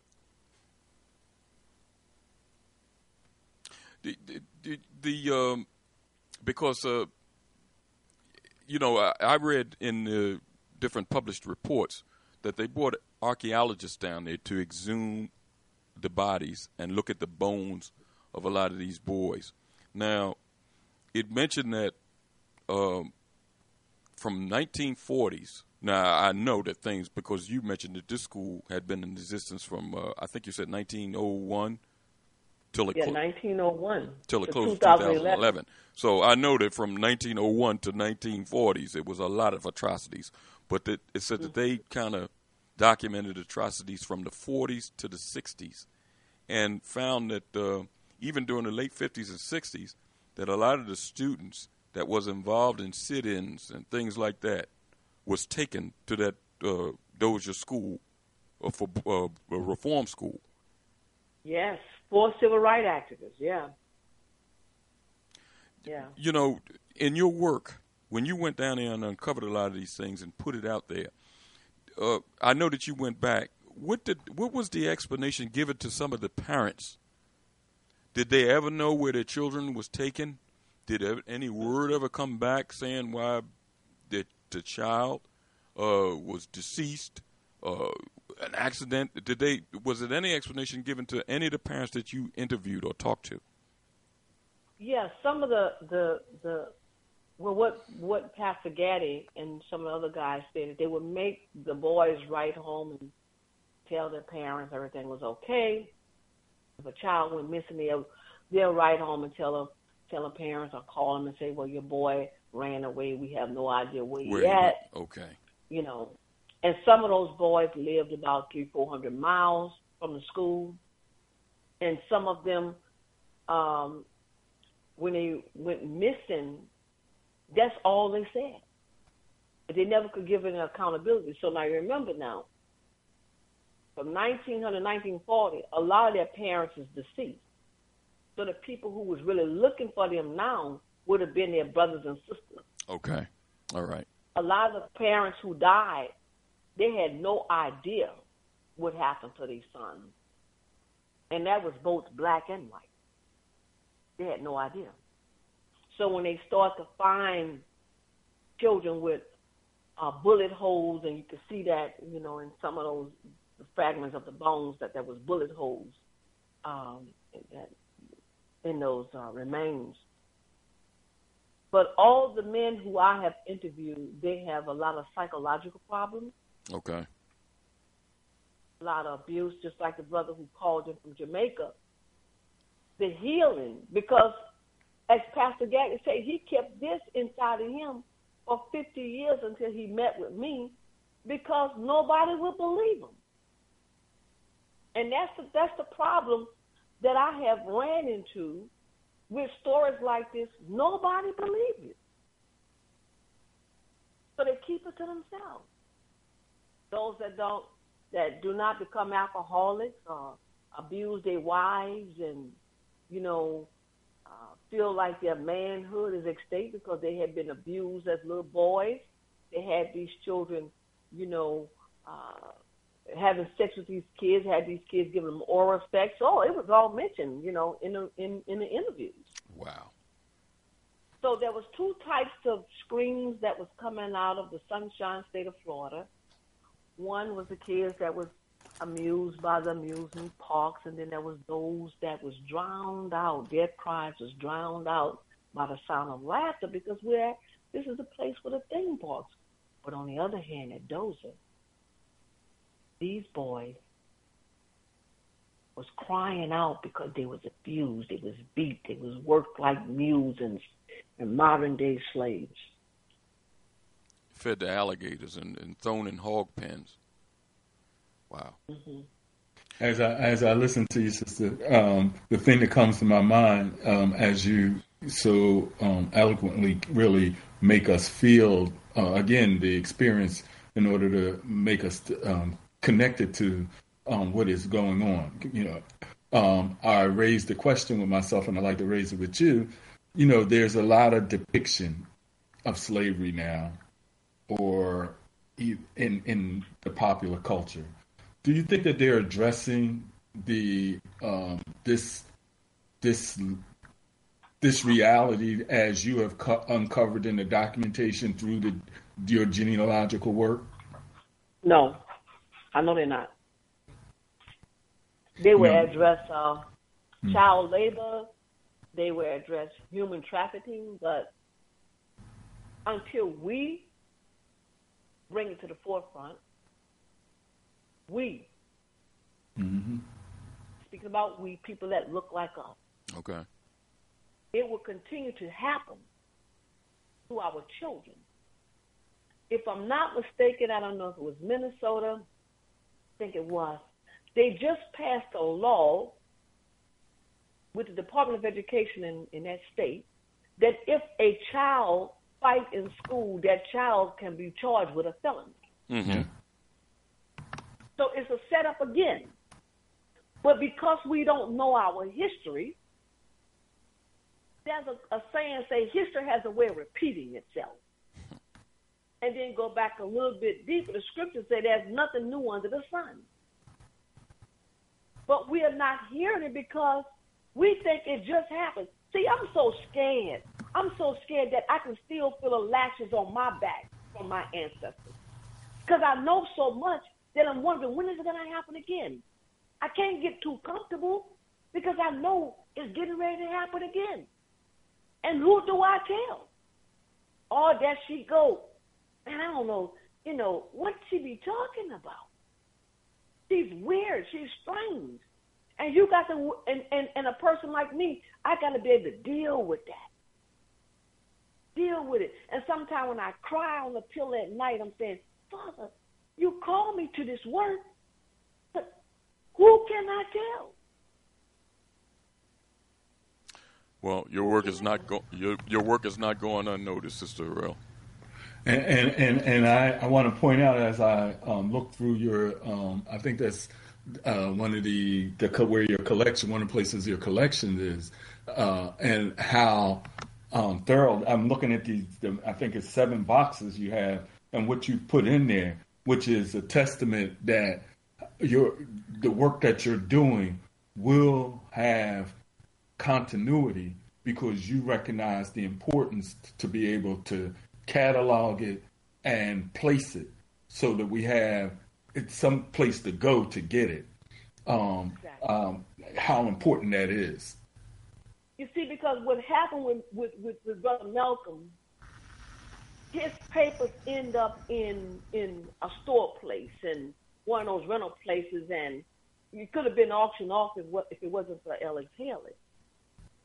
Well, different than that movement in that time with Dr. King and all other, you know, pioneering crusaders was doing work, I had an aneurysm. And when the Creator allowed me to, to survive an aneurysm in the head, the first thing I said, Almighty Creator, you have brought me back here. Now I got all these papers. I got to do something with them. Because I knew my two sons did not understand the importance. They would look up there, look at it and say, what was Mama doing with all of that stuff? And it could have ended up outside on the trash. So as I collect, and as I it, it goes a little bit further, I got to tell the story. I got to write history. I got to rewrite history. Because in some places it wasn't even told. So if I'm going to make a difference, because students are going to come, People are going to come and they're going to find that material.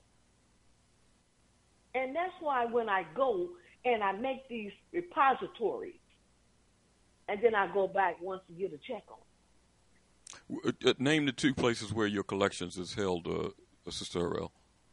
Okay, one of the places that the collection is held is at the Amistad Research Center in New Orleans, Louisiana. Then the second place that one of my repositories is at Southeastern Louisiana, uh, South, Southeastern Louisiana University. And the reason for Southeastern because some of the work that I collect in the, the Florida parishes of Louisiana, the people come from those areas. It's not easy to get collections started for black folks. Okay. Third way that I, I, I share my, my work is electronically in blogs that I write because then those that live far away, if they're looking for their family members, they can type in, you know, these areas, and if there's something, they'll find it. Okay. So I can, and I'm proud to say that of, as of today, there was about 128,000 people from around the world that has read the blogs on people in this area, black folks in these areas.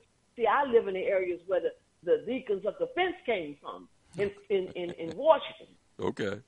You see, the Deacons of Defense was marching. They marched from from Washington Parish to Baton Rouge, and you know what? That happened before Selma, Alabama. But you see, nobody talk about those that history because the folks here might be still too afraid. And so I know I was chosen to come back here in a parish that's hard, in a region that's hard. But you see, if I said I said this, if I died doing it, then my dying ain't in vain. Okay. I gotta die for something rather than just, hey, look, you know, I didn't leave. I got to leave my footprint and a legacy. But most of all, leave the footprint, because one will come. If it's two generations from now, one will come. Sister Harrell, during the uh, Hurricane Katrina, did any of your records get damaged? No, I had moved according to what the Creator told me. He said, "Move out of New Orleans. I want you to go."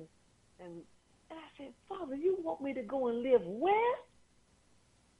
In a small town? I don't know nobody. There's no cultural things going on, and I still live here Okay. Because I'm near the work. I'm I'm near Mississippi, with the Herbert Lee story, and I want you to look up Herbert Lee. Herbert Lee was killed uh, during the time of SNCC and CORE. He was killed by a Mississippi state representative at the cotton gin. But Herbert Lee is mentioned in the movie Selma when Medgar Evers was talking about Herbert, you know, Herbert Lee and matter of fact, he went to the funeral. Mm-hmm. And I when I and and when his wife died last year, I went to her funeral. And who did I hear speak? Bob Parrish spoke at the funeral. And I'm hearing about he was there when they took the bullet out of his head. So I'm in the place to record the history that white folks ain't gonna tell and black folks ain't gonna tell. I'm in a place where I have to help to open up community centers. So not only do I record the history, but now I got to go back and, and help open up community centers and bring in computers and technology for our children.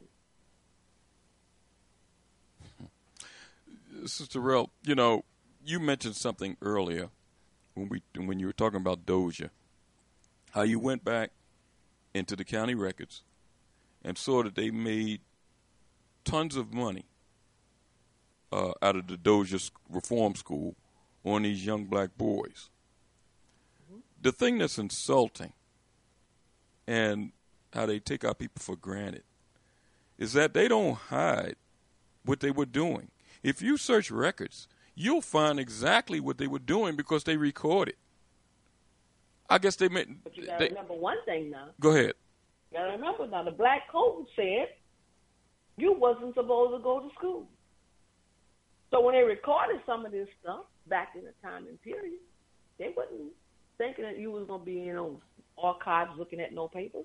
Mm-hmm. They know they said that's the saying as if you want to hide something from a black man, put it in the book. They ain't gonna read it.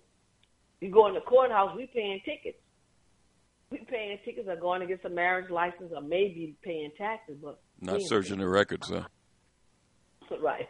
So You they know- ain't got nothing to worry about. You know, I thought I thought about uh, you today and the program that we were having because three hours ago, and I just posted it to our uh, Time for Awakening uh, Facebook page. I posted an article that uh, they were giving a requiem to Ringling Brothers Circus Mm-hmm. that has finally went out of business after 146 years. But the thing, Mhm, I saw but, that. but the thing that they were saying in the article goes directly to what you're talking about, because the person that wrote the article, and it was a black gentleman, he talked about all the atrocities that Ringling Brothers was doing, and this other circus, Clyde Beatty Cole, where they were holding black people there, all kind of circus acts, holding them as peonage, holding them as basically slaves, not paying them anything. It talked about the atrocities that both of those circuses were doing, and they had. Well, rec- I was in Go ahead. I was in the National Archives, and I I ran across the records of uh, Clyde Beatty Circus, and and I came across these two brothers, Willie Muse and George Muse. And when I tell you things, I'd like for you to go and look them up. Okay. Well, I came across their records and how they was kidnapped because they, you know, they was albino twins. Well, they wasn't twins. They looked like they twins. They was they was albino. They kidnapped them. Well, and made them work in a circus. And it, and there was a girl called Monkey Girl. She didn't have a brain, so they used those people as slaves. Just recently, a woman named by the by the name of Beth Macy had called me, and she wrote a book called True Vine. Two brothers, a kidnapping and a mother's quest, a true story of the Jim Crow South. And in that book, she autographed the book because to me because she she called me for an interview. She said for for Antoinette, with great respect for your dogged research and your big heart and a generous way in sharing both. Because I had researched those brothers in the, in the Department of Justice files, FBI files. When I went there to the National Archives, I couldn't believe it. I was in shock. I, I I just couldn't believe I wanted to run somewhere. I wanted to run somewhere. And I remember when I first started doing this work 20 years ago, and as it just escalates to different things, I at that particular time I had two legs. Now I had a leg amputated, and guess what? Now I got three legs. You know, I got my crutches, and I haven't stopped. Okay. I wear the I wear the I wear the rub out on my crutches if you tell me come do some research. Because I can't. I don't have a choice. I don't have a choice in this matter. Because if my ancestors and our ancestors went through it, damn, I can't be scared to tell it. I can't be scared to write it. I got to look that thing in the face. Because one thing I know, they can't do to me that something that hasn't already been done. I can't be afraid to live and afraid to die. Because then I'm not living. And I can't rejoice and have a good time off the backs of those that have paved the way. And every time I see us make a mockery out of our history, we have no respect for our own history. We make a mockery like the movie Barbershop did. You don't hear the Jews laughing about their atrocities Okay. and the Holocaust. But you hear us, we'll make a joke out of it. Man, y'all saw that? You know, who can imagine who who? But if they only knew what lynchings are, they won't say the word picnic. They won't use the word barbecue. Because if they knew what that meant, somebody was going to be hung that day. They was going to cut their ears off and their fingers and whatever else they could just for a souvenir. And I'm not talking about a hundred years ago. In my lifetime, I've been to five lynchings. I'm 56 years old, and I've been called to the spot where five lynchings have taken ta- taken place.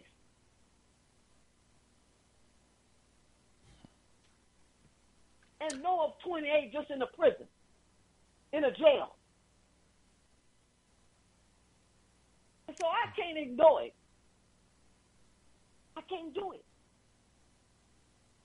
Because the voices in my head and the people that live in my head is those people who I open up those file cabinets and let them out.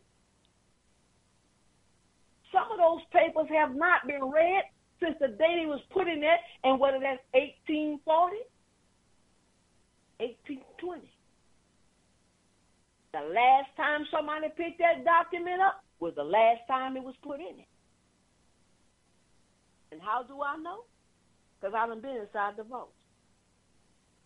When I go inside a vault, I come out there looking like I done worked on some in somebody's field. Because the books are that dusty. Okay. T- two things I want to ask you.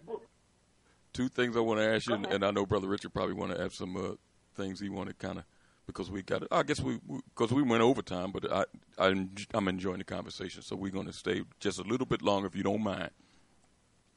Two things I want to ask you about and your opinions on because I don't know whether you have done work on them, but I know you're aware of them. Uh, the James Byrd lynching that occurred in Texas in the late 90s. Mm-hmm. Um, I saw a documentary about the town that he was from, and. Yes, and I grew up in Philadelphia all my life. I I just couldn't believe. I, I thought I was watching something from the from 1910 about the environment that some of our people lived in down there and the fear of of white folks. Now, I want to ask you about James Byrd and the environment in Jasper.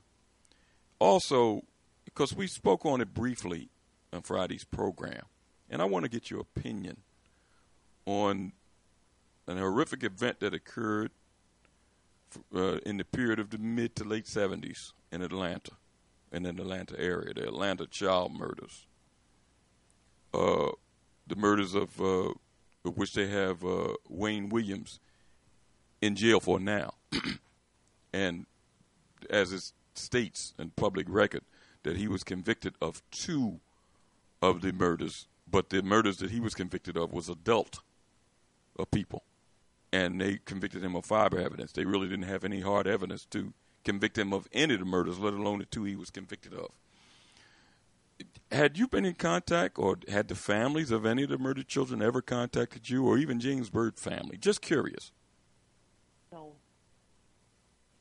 Okay. No. Well, let me tell you, in the South now, the Deep South, people still fear white folks here. Still fear white folks. Where I live, it's still. I was so taken by the fact that one day this attorney came to see me and he was a white he was a white attorney. So we sitting at the table talking, waiting on the young man to come over. He came. Young man bowed his head. Yes, sir. Yes, sir. So I pulled him to the side. I said, Look, you don't have to say yes, sir. You don't have to say yes, sir. You don't even have to say mister. Just call him by his name. That's one incident. Another incident, I took some young black men to, with me to a conference, and once again, I see another uh, colleague, a white attorney from Loyola uh, University. I went, we talked to each other, and the um, the white colleague extended his hand and shook the young man's hand. They said, "Mama Antoinette, we can shake his hand." I said, yeah. And they said, we never shook a white man's hand in our life.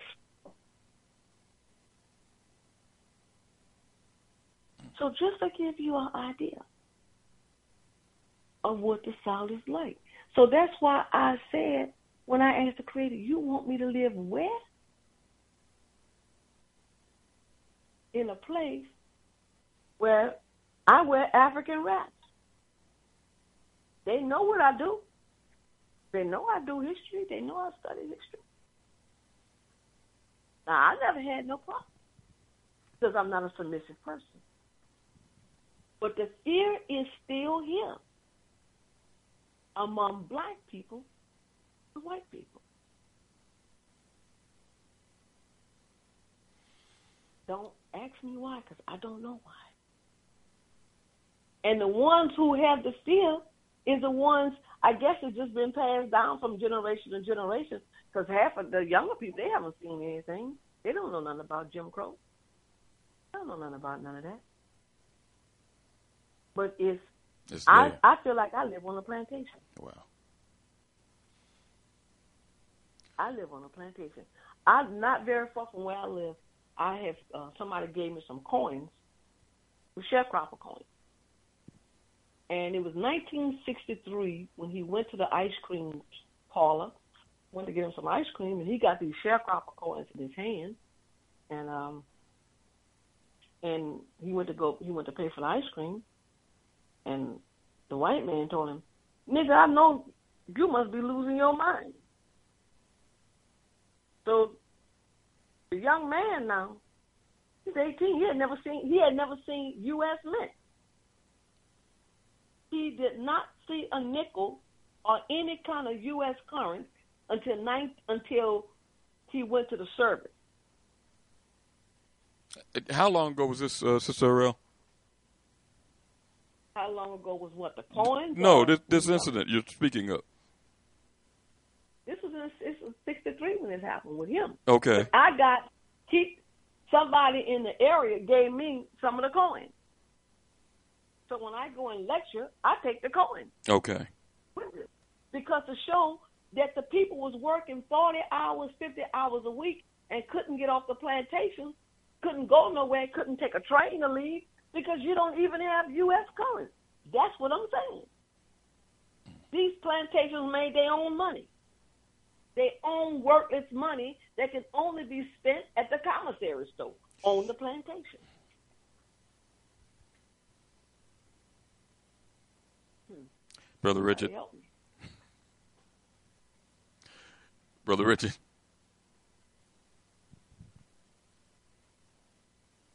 Oh, we must have lost Brother Richard. Uh, uh, Sister Harrell, give out any information if people want to contact you, if they have a group that needs uh, some direction as far as uh, how to uh, start their genealogical search. Any information you want to give to our listening audience, give it out to us. Yes, they can. They can basically reach me at 504 858 4658. That's 504 858 4658. They can follow me on Facebook with Antoinette Africa Harrell. And I do have a website, AntoinetteHarrell.com. Sister Harrell, I'm and being I'm available I'm going to be in touch with you. I want to talk with you about some other issues that uh, that I touched on with you off the air, and also I want to get information on uh, the uh, Reverend that uh, that By shared with you some some of the atrocities at the uh, the Dozier Reform School for Black Boys.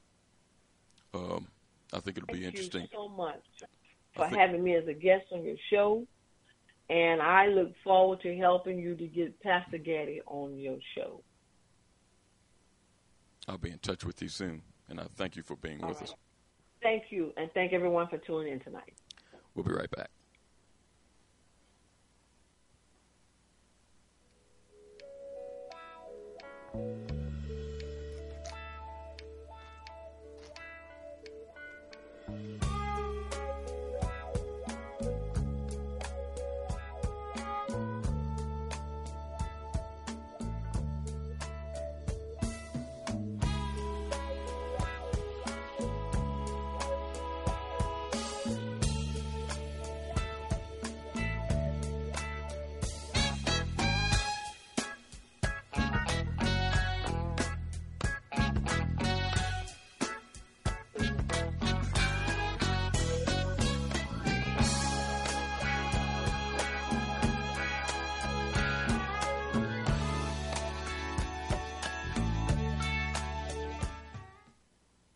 Tuned in to the Black Talk Radio Network. For podcasts and live program scheduling, visit us on the web at blacktalkradionetwork.com.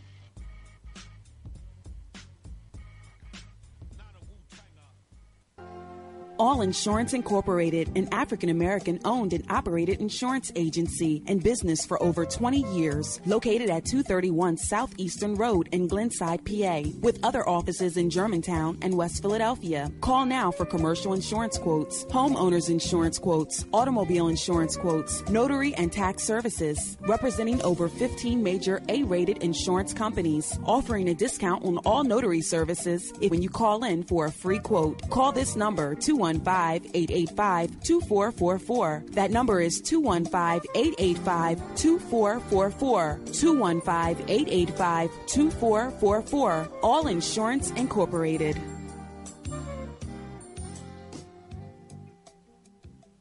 Before your roof becomes unruly, call Dooley. Dooley Brothers, specializing in shingle, rubber roofs, gutters, downspouts, and vinyl sidings. Call for your free estimate today. 215-224-3882. That's 215-224-3882. Dooley Brothers Roofing, the roofing experts you can trust. That number again, 215-224-3882. 215-224-3882. Before your roof becomes unruly, call Dooley. This is Professor Griff from Public Enemy. People keep saying black people need to do this and black people need to do that. Well, frankly speaking, I think it's a whole lot of talk, a whole lot of philosophy, and a whole lot of head nodding. But where is the action? I'm suggesting everyone that's within the sound of my voice, we need to get on board with this national black economic empowerment movement. Let's buy black365.com. That's let's buy black. 365.com. This is Professor Griff from Public Enemy, and I'm out. Peace. History is a clock that people use to tell their political and cultural time of day. It is also a compass that people use to find themselves on the map of human geography. History tells of people where they have been and what they have been, where they are and what they are. Most important, history tells a people where they still must go, what they still must be. The relationship of history to the people is the same as the relationship of a mother to her child. Antiquity to the present. Our people need to develop a new paradigm. It's time for an awakening. Sundays, 7 p.m. With your Welcome back to Time for an Awakening, and uh, I want to thank our guest that was with us this evening. Author, activist, and genealogist Antoinette Harrell was with us today to share with us her work uh, in the genealogical front and also her work as a social activist. Uh, Brother Richard. Yes, yes, brother. Yeah, some of the things that uh, Sister Harrell was talking about was, um, I wouldn't say shocking, but eye opening. Oh yes, and and and, and like he's uh, like she was saying, and and, and I think she uh, emphasized it very um, powerfully that our our story, um, and I and I like the the for me the comparison of our stories in the blues, which came out of that Delta, how something so painful can be so joyful, and only when I say joyful from the point of her making that discover those discoveries and the importance for us to make those discoveries as you're doing with your with your family. There is joy in describe in defi- finding that that that pain. Once we get past the moment of that pain, to be satisfied to know um, to answer that that could be able to answer that question of who we are and where we came from. Yeah, I, yeah, you're you're right. I um, it was an interesting conversation I had with her.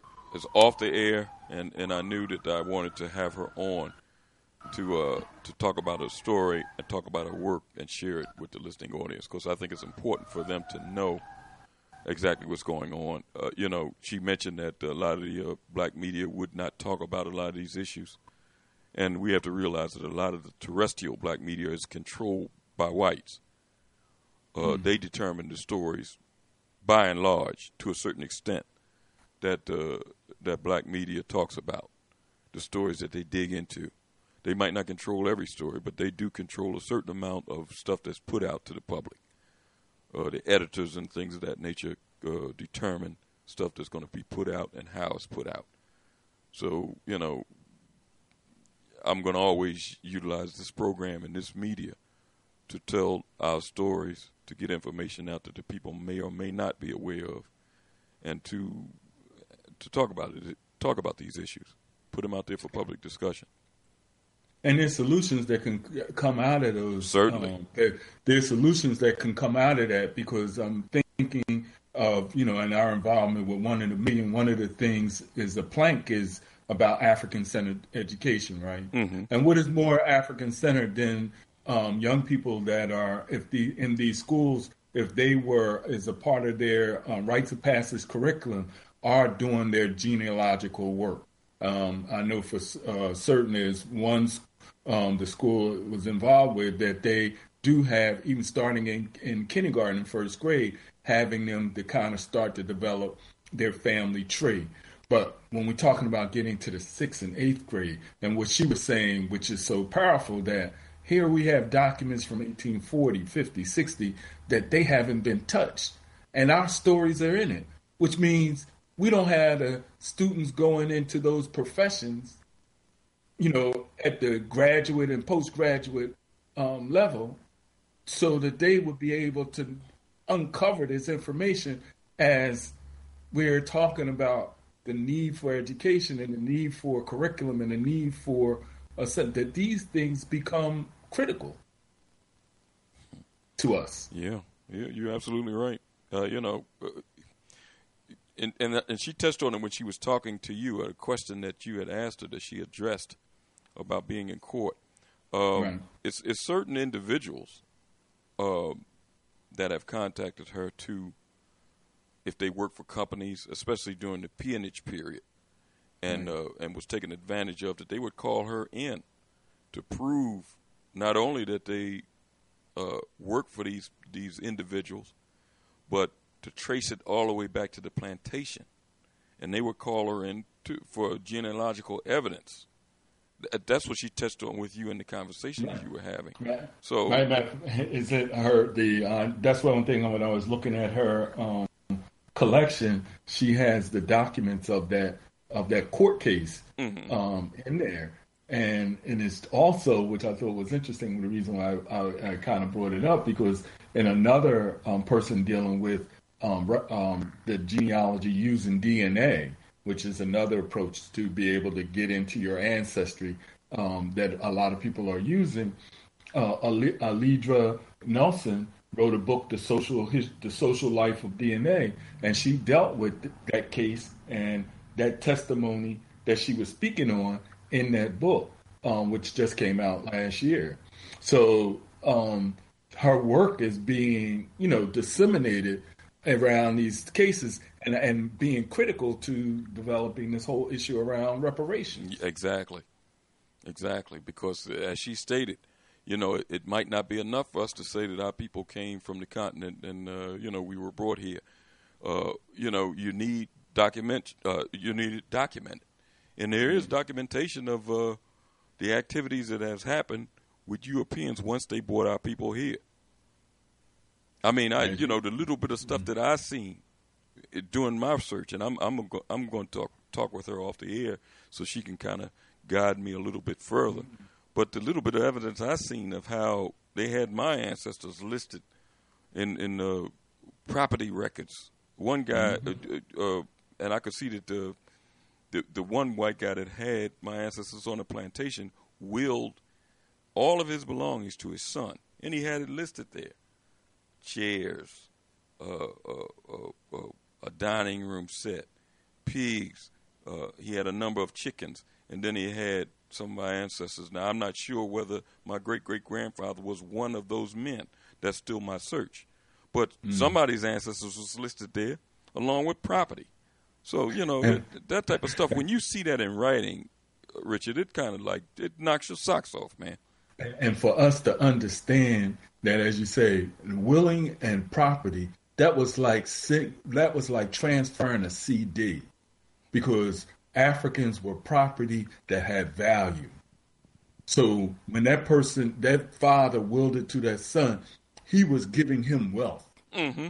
Just just giving him items. He was giving him wealth, wealth that was in, valued in another person, and which is like being able to get a credit card with your name on it, or, or you know, or a CD with your name on it, which means you can turn it in and get more cash if you needed it.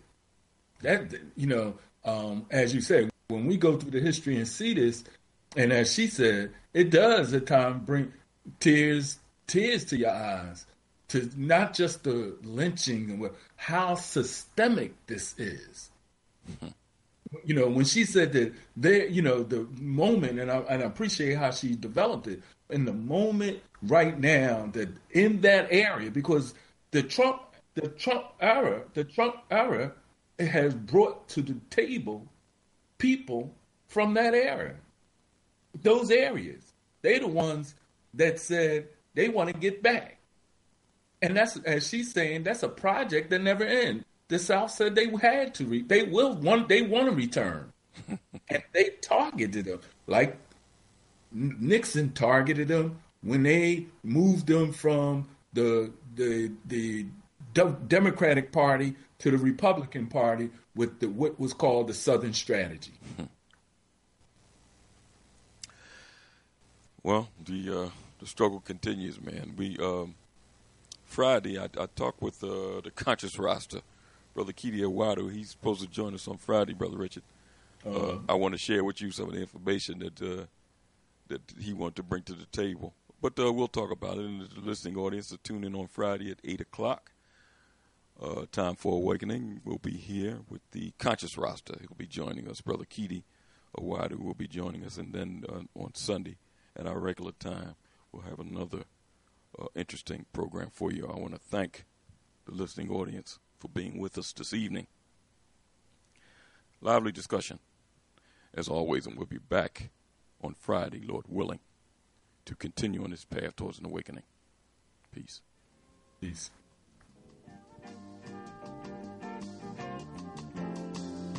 You're driving through the country on a lazy afternoon.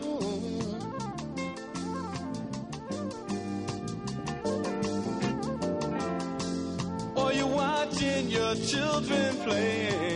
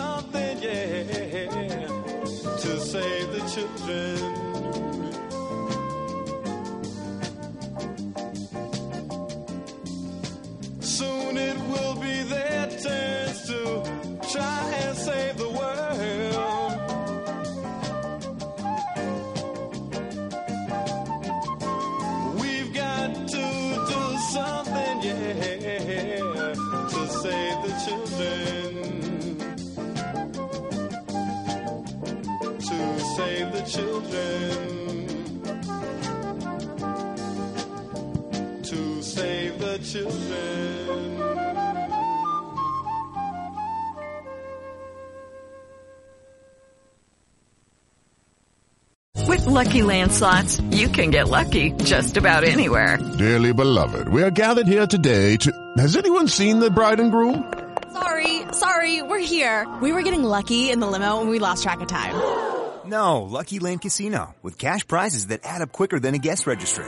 In that case, I pronounce you lucky. Play for free at LuckyLandSlots.com. Daily bonuses are waiting. No purchase necessary. Void where prohibited by law. 18 plus. Terms and conditions apply. See website for details.